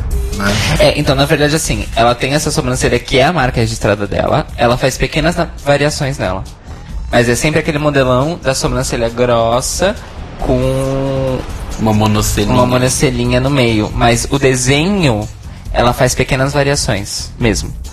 Igual a monocelinha hoje, ela era uma ondazinha. A monocelinha semana passada eram 3 fiozinhos. Então ela vai variando em cima daquilo, mas é um feature dela, é a marca dela. E o Ed, o Ed de BH, não o Ed Roberto, comentou aqui no chat que ele achou o look dela muito colorido pra White Party. Mas não é que era colorido, é porque... tinha brilho. Tinha o brilho, e o brilho tava refletindo as luzes do cenário e as cores do cenário, mas era branco. Inclusive, eu gostei dela ter usado o branco pra pôr o brilho neutro na roupa. Porém, eu achei que a roupa não estava tão bonita quanto poderia estar. E também achei que ela assumiu um risco colocando uma peruca cinza, porque as pessoas vão associar ela a Max ainda mais. Apesar de que eu acho que o talento dela é umas 30 vezes maior que o da Max, mas ok. Eu concordo. Next! A Aja também foi num look um pouco mais certeiro, assim, mas eu acho que ganhou pelo drama, pela performance, né? Aquele lance da máscara e tal. Eu acho que foi o que deu aí o charme da runway dela, porque o vestido era bem plain, assim, achei, né? Era bem blend, simples. Total. Não era blend, mas era bem simples. Então, eu gostei da focinheira. Eu preferiria que ela tivesse andado até a frente da runway com a focinheira e aí tirado. Eu acho que existe uma afobação nos revealings de runway, na maioria das vezes, e eu não gosto disso. E eu achei o look dela minimalista. É look de queen que conhece estilista em Nova York. Esse é o look. É bem a cara dela mesmo. Esse é o look. A Jaymes insistiu aí no estilo camp dela, né? Foi com uma coisa meio Merlin prejudicada. Mas aí eu vou criticar, posso? O Petting foi super elogiado pela Michelle, mas enfim. Mas o corpo da Jaymes é sempre muito bem feito. Sim. Mas posso criticar uma coisa? Pode. Ela não sabe andar na passarela. Eu achei que o andar dela na passarela é o da personagem. Eu também acho. Então, tá, aí que tá. Mas eu acho que a partir do momento em que a sua personagem tá atrapalhando que as pessoas vejam a sua roupa, entendeu? Eu entendo a questão do personagem, mas eu acho que o personagem, ele tem que te favorecer e não te atrapalhar. Sabe o que a... Entendeu? É que eu não acho que é tão simples. Sabe o que o caminhar dela na runway me lembrou? Penetration. Um pouco. Eu acho que foi aquela mesma vibe.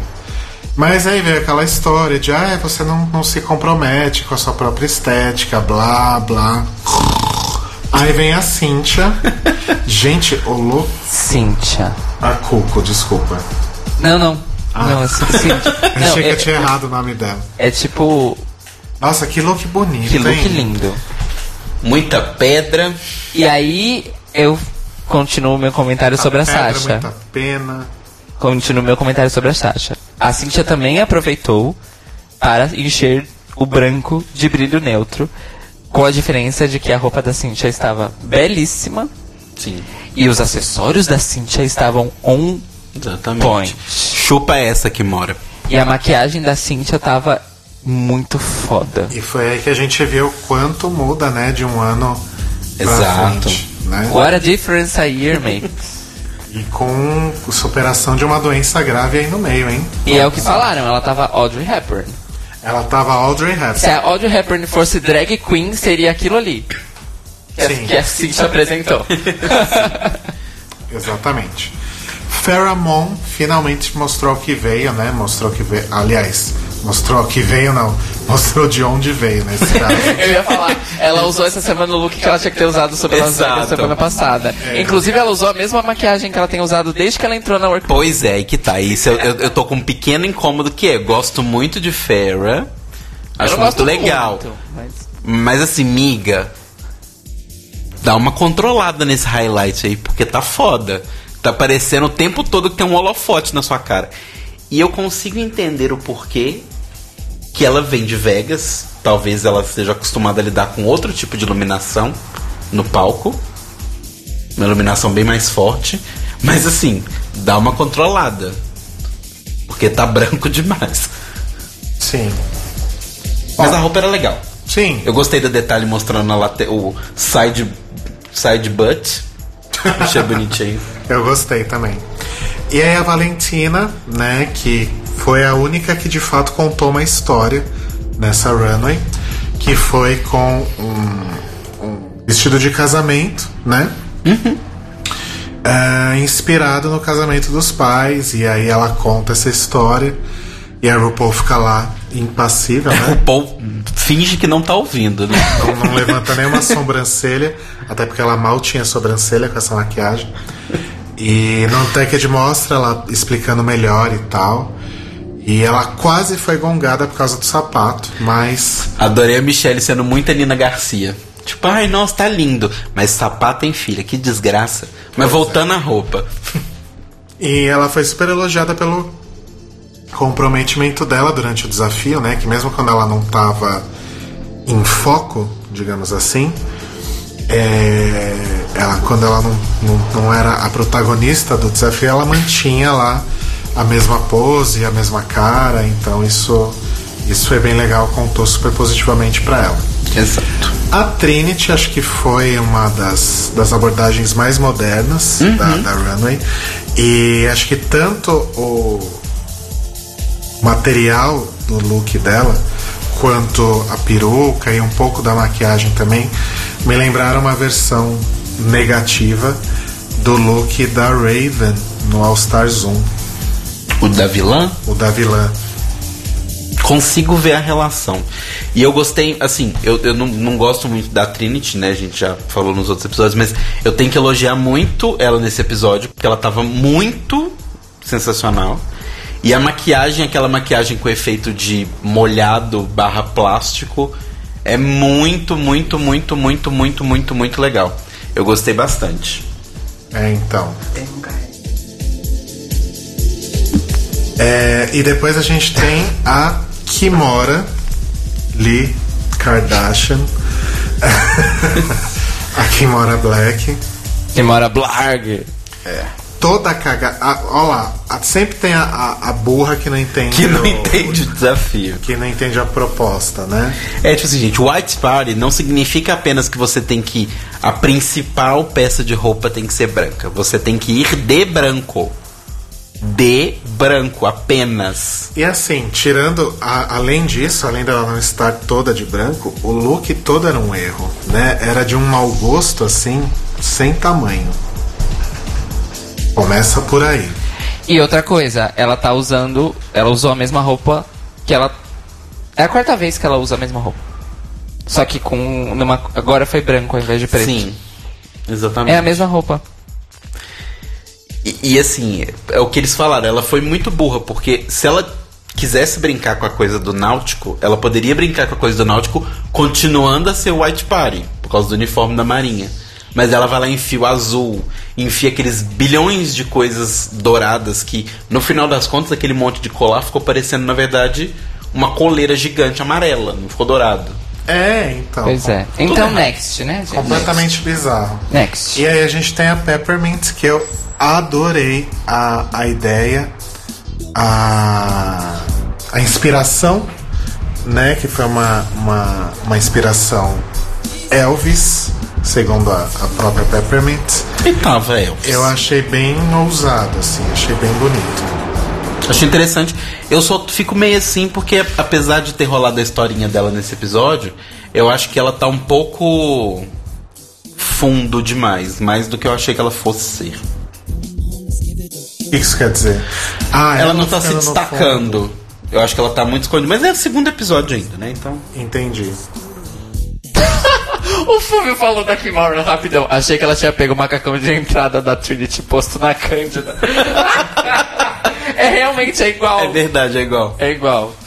E por fim a Eureka, que eu já vi aquele look antes, não vi? Só rapidão, Peppermint, eu tava resolvendo um problema técnico e não pude fazer esse comentário.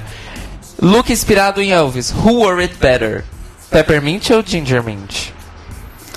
Ginger Mint. Nossa, agora é parada dura, hein? Não e sei. Falaram aqui no nosso chat que a Peppermint usou o mesmo vestido de entrada da Gaga e de White. Não sei. É, a silhueta é parecida. Mas ela foi mais fundo nesse do que no da Gaga. Eu também acho. Da Gaga ela não chegou lá. Esse eu acho que ela chegou. Bom. E a Eureka? Maravilhosa! Maravilhosa! Apenas amo, tava de Divine, um pouco mais limpa. Que Divine, menina? É, por que ela... Eu achei Divine? Que tava parecendo Divine pela questão de estar careca e com o cabelo pra cima. Ah, mas isso é uma marca registrada da Eureka. Não, ela ama não conhecia. Isso. Mas ela achei interessante. Me lembrou a Divine naquele...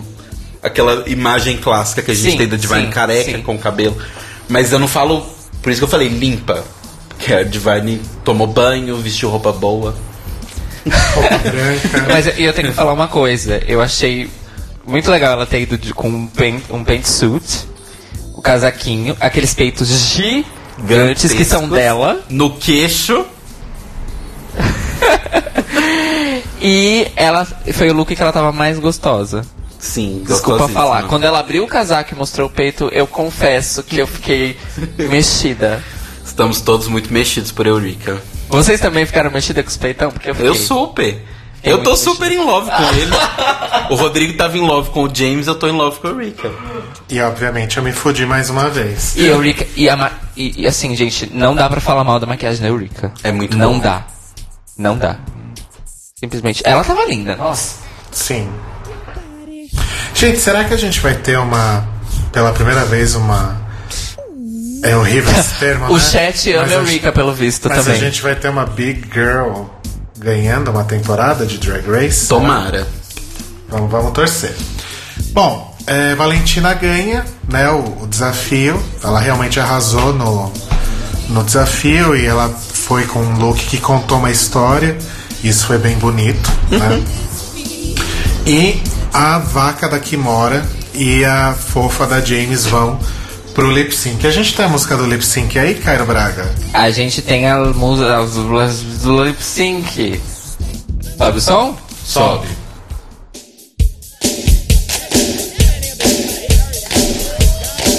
If you see a faded sign at the side of the road that says 15 miles to the Love Shack.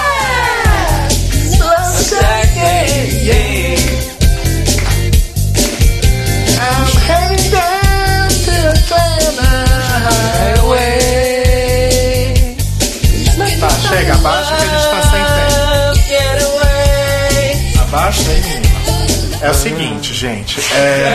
Eu acho que a Kimora... Momento karaokê. Eu acho que a Kimora já teria que ter sido eliminada simplesmente porque ela não entendeu a música. Começa por aí, né? Pois é. Tem uma hora na bridge ali pro finalzinho da música que é Bang, Bang, Bang on the Door, Baby. A gente tá falando de uma cabana do amor, né? É uma cabana real que existe nessa estrada aí pra Atlanta que eles estavam falando na música. É Atlanta. É uma música de muito duplo sentido, mas a Love Shack que eles se referem deve ser tipo um motelzinho, alguma coisa assim, que existe, é real, tá lá na estrada. Em algum momento alguém bateu nessa porta, né? Por isso tem isso na música. Só que a imbecil da Kimora fica fazendo mímica de arma. Não é bang de tiro, é bang de bater na porta, sua burra. Se você quisesse ser subliminar, seria bang de fuder. Mas assim, tipo, não era de arma, gata. Acorda. E é bang bang on the door, tipo assim, você tá comendo a pessoa na porta. Exato. Também. Nunca vai ser tiro. Nunca vai ser tiro. A mais literal é o bater na porta. Isso, se você ouve a música, independente da interpretação, tem uma batida na porta. Você... A letra diz bang, bang on the door. Ninguém baby. Falou de tiro. Sua burra, imbecil, ridícula, cretina. E outra coisa. Aquele... E outra. O Teen Roof Rusting. O que é Teen Roof Rusting? A Cindy grita isso na música, que acho que é a parte mais icônica da música. É a parte que a Cindy Wilson grita Teen Roof Rusting. Que é telhado de zinco, alguma coisa assim, enferrujando. Que na verdade é uma gíria para meninas grávidas. Quando a moça engravida. A moça que você tá namorandinho, então, engravidou. Engravidou. Her teen roof is resting. Então a menina engravidou. Não é rest me, não é deitar no chão, tipo, ai, teen roof. Resting, descansando, que, vou verdade... descansar. Puta, menina burra do caralho. E tem uma coisa, se fala isso... Animal de teta. E sabe por que fala do Team Roof Rusting? Vai, menina. Sabe por que... Animal de teta é do outro lado, é do menina. Outro lado. O outro lado, menina. Sabe por que é Team Roof Rusting? Porque é tipo transar numa cabaninha de teto de zinco e faz vapor de respiração e tal. Então umedece e enferruja. Exatamente. Tem muitas interpretações. Nenhuma delas é resting. É, exato. Então eu acho que ela já tinha que ter sido eliminada simplesmente por não saber a porra da música. Isso porque você nem falou que ela mastigou chiclete em vários momentos da dublagem. Sim. E a interpretação dela foi... de stripper. Gente, essa música é fã. Essa música é divertida. Ela é divertida. Ela fala de sexo, mas ela é tipo... E aí que vem o meu outro ponto de decepção.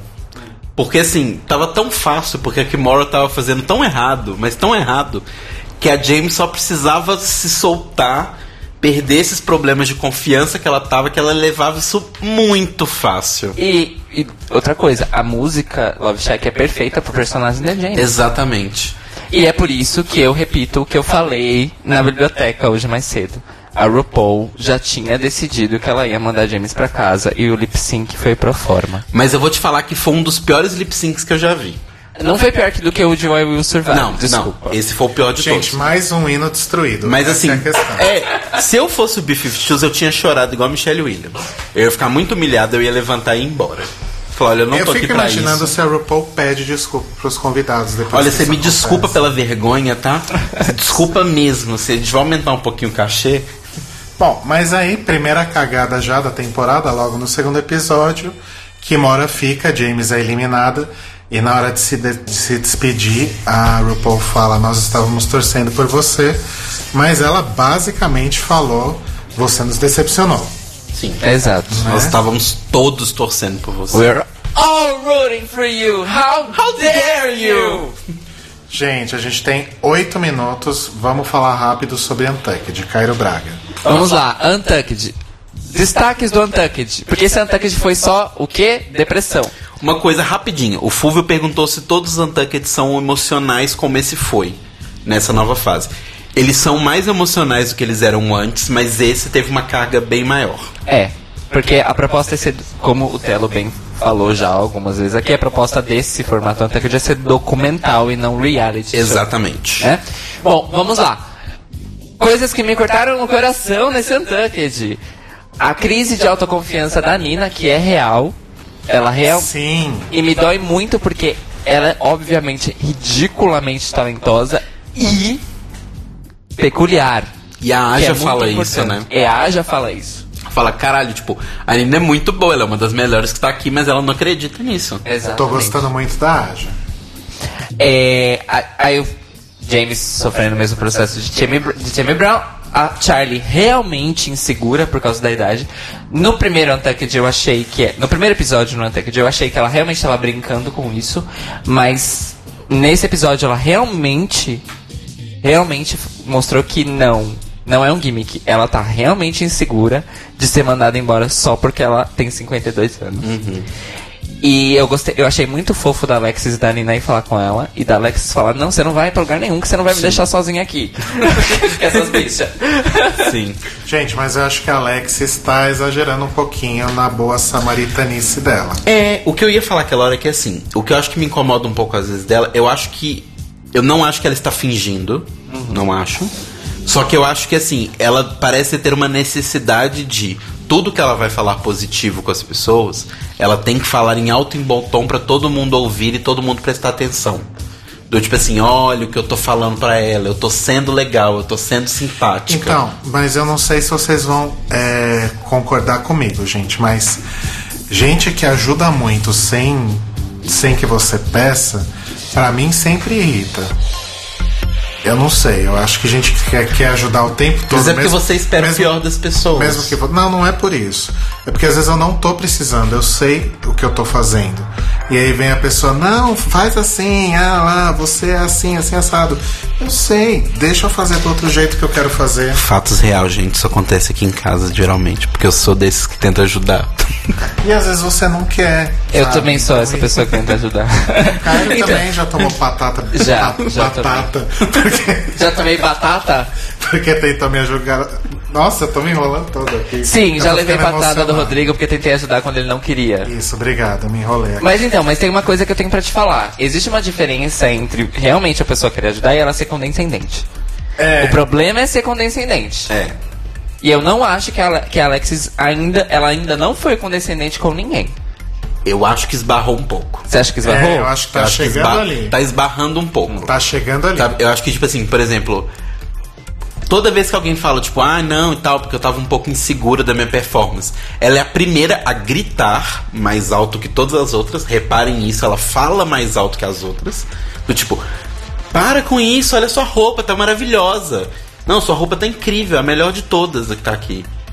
Ela é sempre muito too much. Pode não ser uma interpretação, pode ser que ela seja assim, porque eu sou um pouco assim. Uhum. Então eu entendo que talvez possa ser uma coisa real, mas... Acho isso. Ok. E no final, a despedida da Jaymes, que foi de cortar o coração. Foi. E aí o destaque pra frase dela, última frase dela, que é: embaixo dessa montação toda tem uma pessoa. Sejam gentis. Sejam gentis. É uma coisa bem válida pros fãs de Drag Race. Pois é. Que tem um histórico bem ruim com isso. Mas eu achei muito fofo dela, assim. Eu vou deixar a fala final pro Rodrigo, porque ele tá muito emocionado. Mas... Ai, passa só água pra mim, senão eu não vou conseguir fazer meu discurso. Tá bom. Nossa, eu fiz o programa inteiro sem água. Mas assim, eu acho que foi muito legal várias coisas que aconteceram no Untucked. E desse formato, que é o que eu mais gosto, que é... Mostra elas com a produção. Não é simplesmente elas são dropadas ali, começa a se trocar de roupa e faz um monte de coisa. Existe a produção, elas têm um contato enorme com a produção, muito maior do que com a RuPaul, com a Michelle. A Michelle mesmo já falou várias vezes, ela não tem relação nenhuma com as queens até acabar a temporada, porque ela só vê as queens na runway. Ela não vê elas ali no dia a dia. A produção tá com elas o tempo todo. Então a Jaymes super se despede emocionada da produção e tal. E rola umas coisinhas fofas, tipo, a Jaymes, pelo que eu entendi, ela dá uma peruca pra Nina. Ou ela tava usando a peruca da Nina. Ou ela devolve a peruca da Nina, uma das duas coisas. E a Aja deixa uma cartinha pra ela, como o Caio tinha falado mais cedo, com o telefone dela. Com o telefone da Aja, falando, olha, se você precisar de ajuda, se você precisar de uma amiga, etc, estando por perto, me liga. E a Jaymes ainda faz uma piadinha do tipo assim, pra que ela me deu isso? Eu podia conseguir isso em qualquer banheiro de Nova York. Exato, o humor dela é muito bom. Ela realmente estava insegura, ela não conseguiu mostrar isso. Quem sabe ela volta pra Season 10, não é mesmo? Quem sabe ela volta ainda nessa temporada. Tan, tan, tan. Tan, tan, tan. Mas assim, uma coisa rápida que eu quero falar sobre a Jaymes, que eu vou falar em menos de um minuto, porque a gente só tem 2. Segura aí, Diego, é rápido. Rapidinho, porque eu tinha muita coisa pra falar sobre a Jaymes, mas eu vou resumir numa frase só. E a gente sempre tira sarro, né, eu inclusive, das queens cagadas que eu gosto, né, Sasha Velour, Kelly Mantle, Fifi O'Hara, essas porra toda, que eu de fato gosto, não é zoeira, eu realmente gosto. Sim. Dessas pessoas, porque sempre tem alguma coisa com as quais eu me identifico com elas. A crueldade da Fifi, a sem noçãozice da Sasha, etc. O Diego falou todo o tempo do mundo pra vocês. Então dá 5 minutos a mais aí, Diego, vai. 11h15 a gente sai. Então eu posso me elaborar, vamos lá. Don't get crazy. Mas o que eu queria dizer sobre a Jaymes, na verdade, é só uma coisa. Eu não sei se vocês já passaram por esse tipo de situação, ouvintes. Mas não existe... E eu tô dizendo isso porque eu já passei. Não existe pior sensação no mundo do que finalmente conquistar uma coisa e aí você descobrir que não era aquilo que você queria de verdade. Fim. Sim. Fica a reflexão. Fica a reflexão. Mas isso é bem válido mesmo. Sim, claro. Não, eu não tô zoando. Eu tô falando sério. É. Complexo. E assim, eu acho isso legal também, essa questão da Jaymes, porque Jasmine Masters avisou pra gente, né, que RuPaul's Drag Race destruiu o drag. Mas eu acho interessante que as pessoas abram os seus olhos pro mundo e entendam que é uma validação você estar em Drag Race, é uma validação. É uma validação você participar de um Rainha da Virada, Academia de Drags, é uma validação. Mas não necessariamente você precisa de validação para que confirmem que você é boa ou que você tem talento. E é uma validação, existem várias. Exato, tem milhões de validações. Exatamente. Eu, por exemplo, sempre considero validação de iguais, semelhantes, muito melhor. Do tipo, um outro designer falar que o meu trabalho é melhor, é bom, é muito melhor pra mim do que prêmio ou qualquer coisa assim. Então, isso é muito legal que a Jaymes mostra que, calma, se você não entrou em Drag Race, a sua vida não acabou, sabe? Então, tipo, o mundo tá aí. E eu acho que é assim, né? A gente já viu, por exemplo, que outras drags que eventualmente até chegaram mais pra frente aí, em momentos mais pra frente do programa, a gente sabe que no fim das contas o negócio delas é outro, né? Elas até podem ter se dado bem, conseguido se desenvolver ali na competição, mas que no fim das contas a coisa delas é outra. Tipo, a Kimchi é muito boa nos looks que ela faz, mas ela não é boa em performance e em lip sync. Eu digo isso com conhecimento de causa porque eu quase dormi na performance dela. A Miss Fame é maravilhosa fazendo maquiagem, fazendo editorial, mas é uma porta, não sabe conversar com as pessoas. Então assim, cada um tem seus pontos fortes e pontos fracos. E a Jaymes realmente, ela deixou claro desde o início que ela era muito tímida e tal. E gente, ela faz vídeo no YouTube na casa dela, sabe? É outra história, é outro contexto. Não necessariamente quer dizer que ela vá se dar bem numa competição com outras 13 pessoas com personalidades tão ou mais fortes que a dela. Normal, acontece. Exato. Agora a gente tem 4 minutos. Vamos finalizar. Vamos amarrar, então, gente. Vamos amarrar. Sobe a música aí pra gente ir pro final. Acho que vai ser, tipo, pronto. Pina e rebola. É isso. Toda delícia, tá. Toda gostosa. Vai, Rodrigo, puxa o fim. Gente, obrigado mais uma vez por estarem aqui com a gente. É sempre muito divertido. A gente adora vocês participando no chat, fervendo com a gente. Então, se você está ouvindo a gente no Mixcloud, vem participar ao vivo também. Toda segunda-feira, às 9 da noite, na Sens, senscast.org. Entra lá às 9. Se a gente não entrar às 9, até umas 9h15 a gente entra. E a gente continua aí, então, na maratona da Season 9. A gente já sabe alguma coisa sobre o terceiro episódio? Já saiu o preview, alguma coisa? O terceiro episódio é o Dragly Ever After, que é o episódio que elas vão ter que criar uma princesa de desenho animado e se transformar numa sassy sidekick. E os convidados são o Cheyenne Jackson e o Todrick Hall. Olha, o Todrick Hall não foi eliminado de vez da vida da RuPaul, hein? Não. Aquela história lá, pelo visto, não confere. Foi um mal entendido. Mas a RuPaul participou de uma das faixas extras da edição deluxe do Straight Outta Oz. Sim. É isso? É o merchan. Agora o momento do merchan. Seguinte, 2 bingos aqui que vão rolar do The Library is Open nessa temporada de RuPaul. Vocês vão enviar pro nosso e-mail, thelibrariesopenpodcast@gmail.com, a lista com a ordem das 14 eliminadas. Essa lista será aceita. Eliminadas e vencedores. Top 3. Até o final. Tipo, pegar as 14, alinhar a ordem que elas vão ficar até o final. Eu já errei. E vocês vão enviar pro nosso e-mail e eu vou aceitar até a sexta-feira.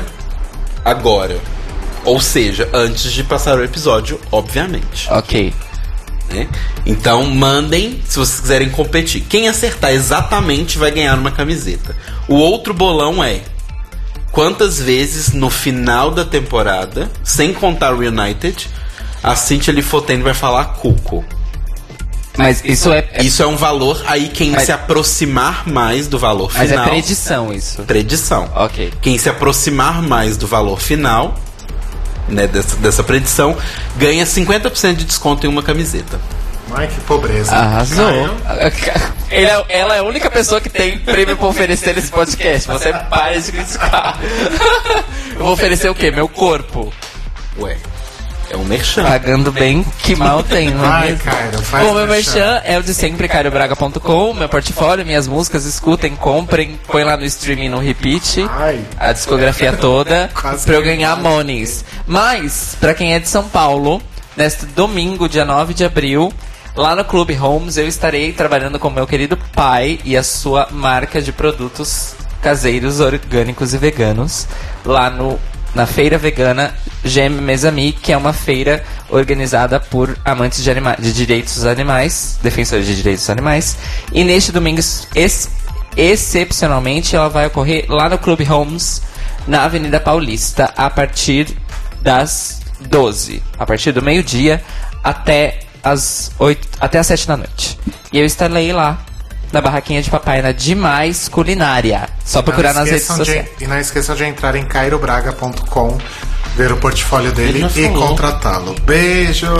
Beijos, fiquem na senha. Ela repetiu o que eu já tinha falado. É, já tinha falado. Já. Você nem tá prestando atenção. Até semana que vem. Beijo! Ai, menina! E agora, vocês continuam na Sense, que em seguida tem o Sense Wave, o bloco de música relaxante. E depois, às 11h30, ou 11h45 agora, tem o podcast O Que Assistir, com a nossa querida Priscila. Que tá aqui no chat com a gente. Então fica aí na Sense, que só tem coisa boa até a meia-noite. Vai, não sai daí, menina! Beijo! É do outro lado, menina!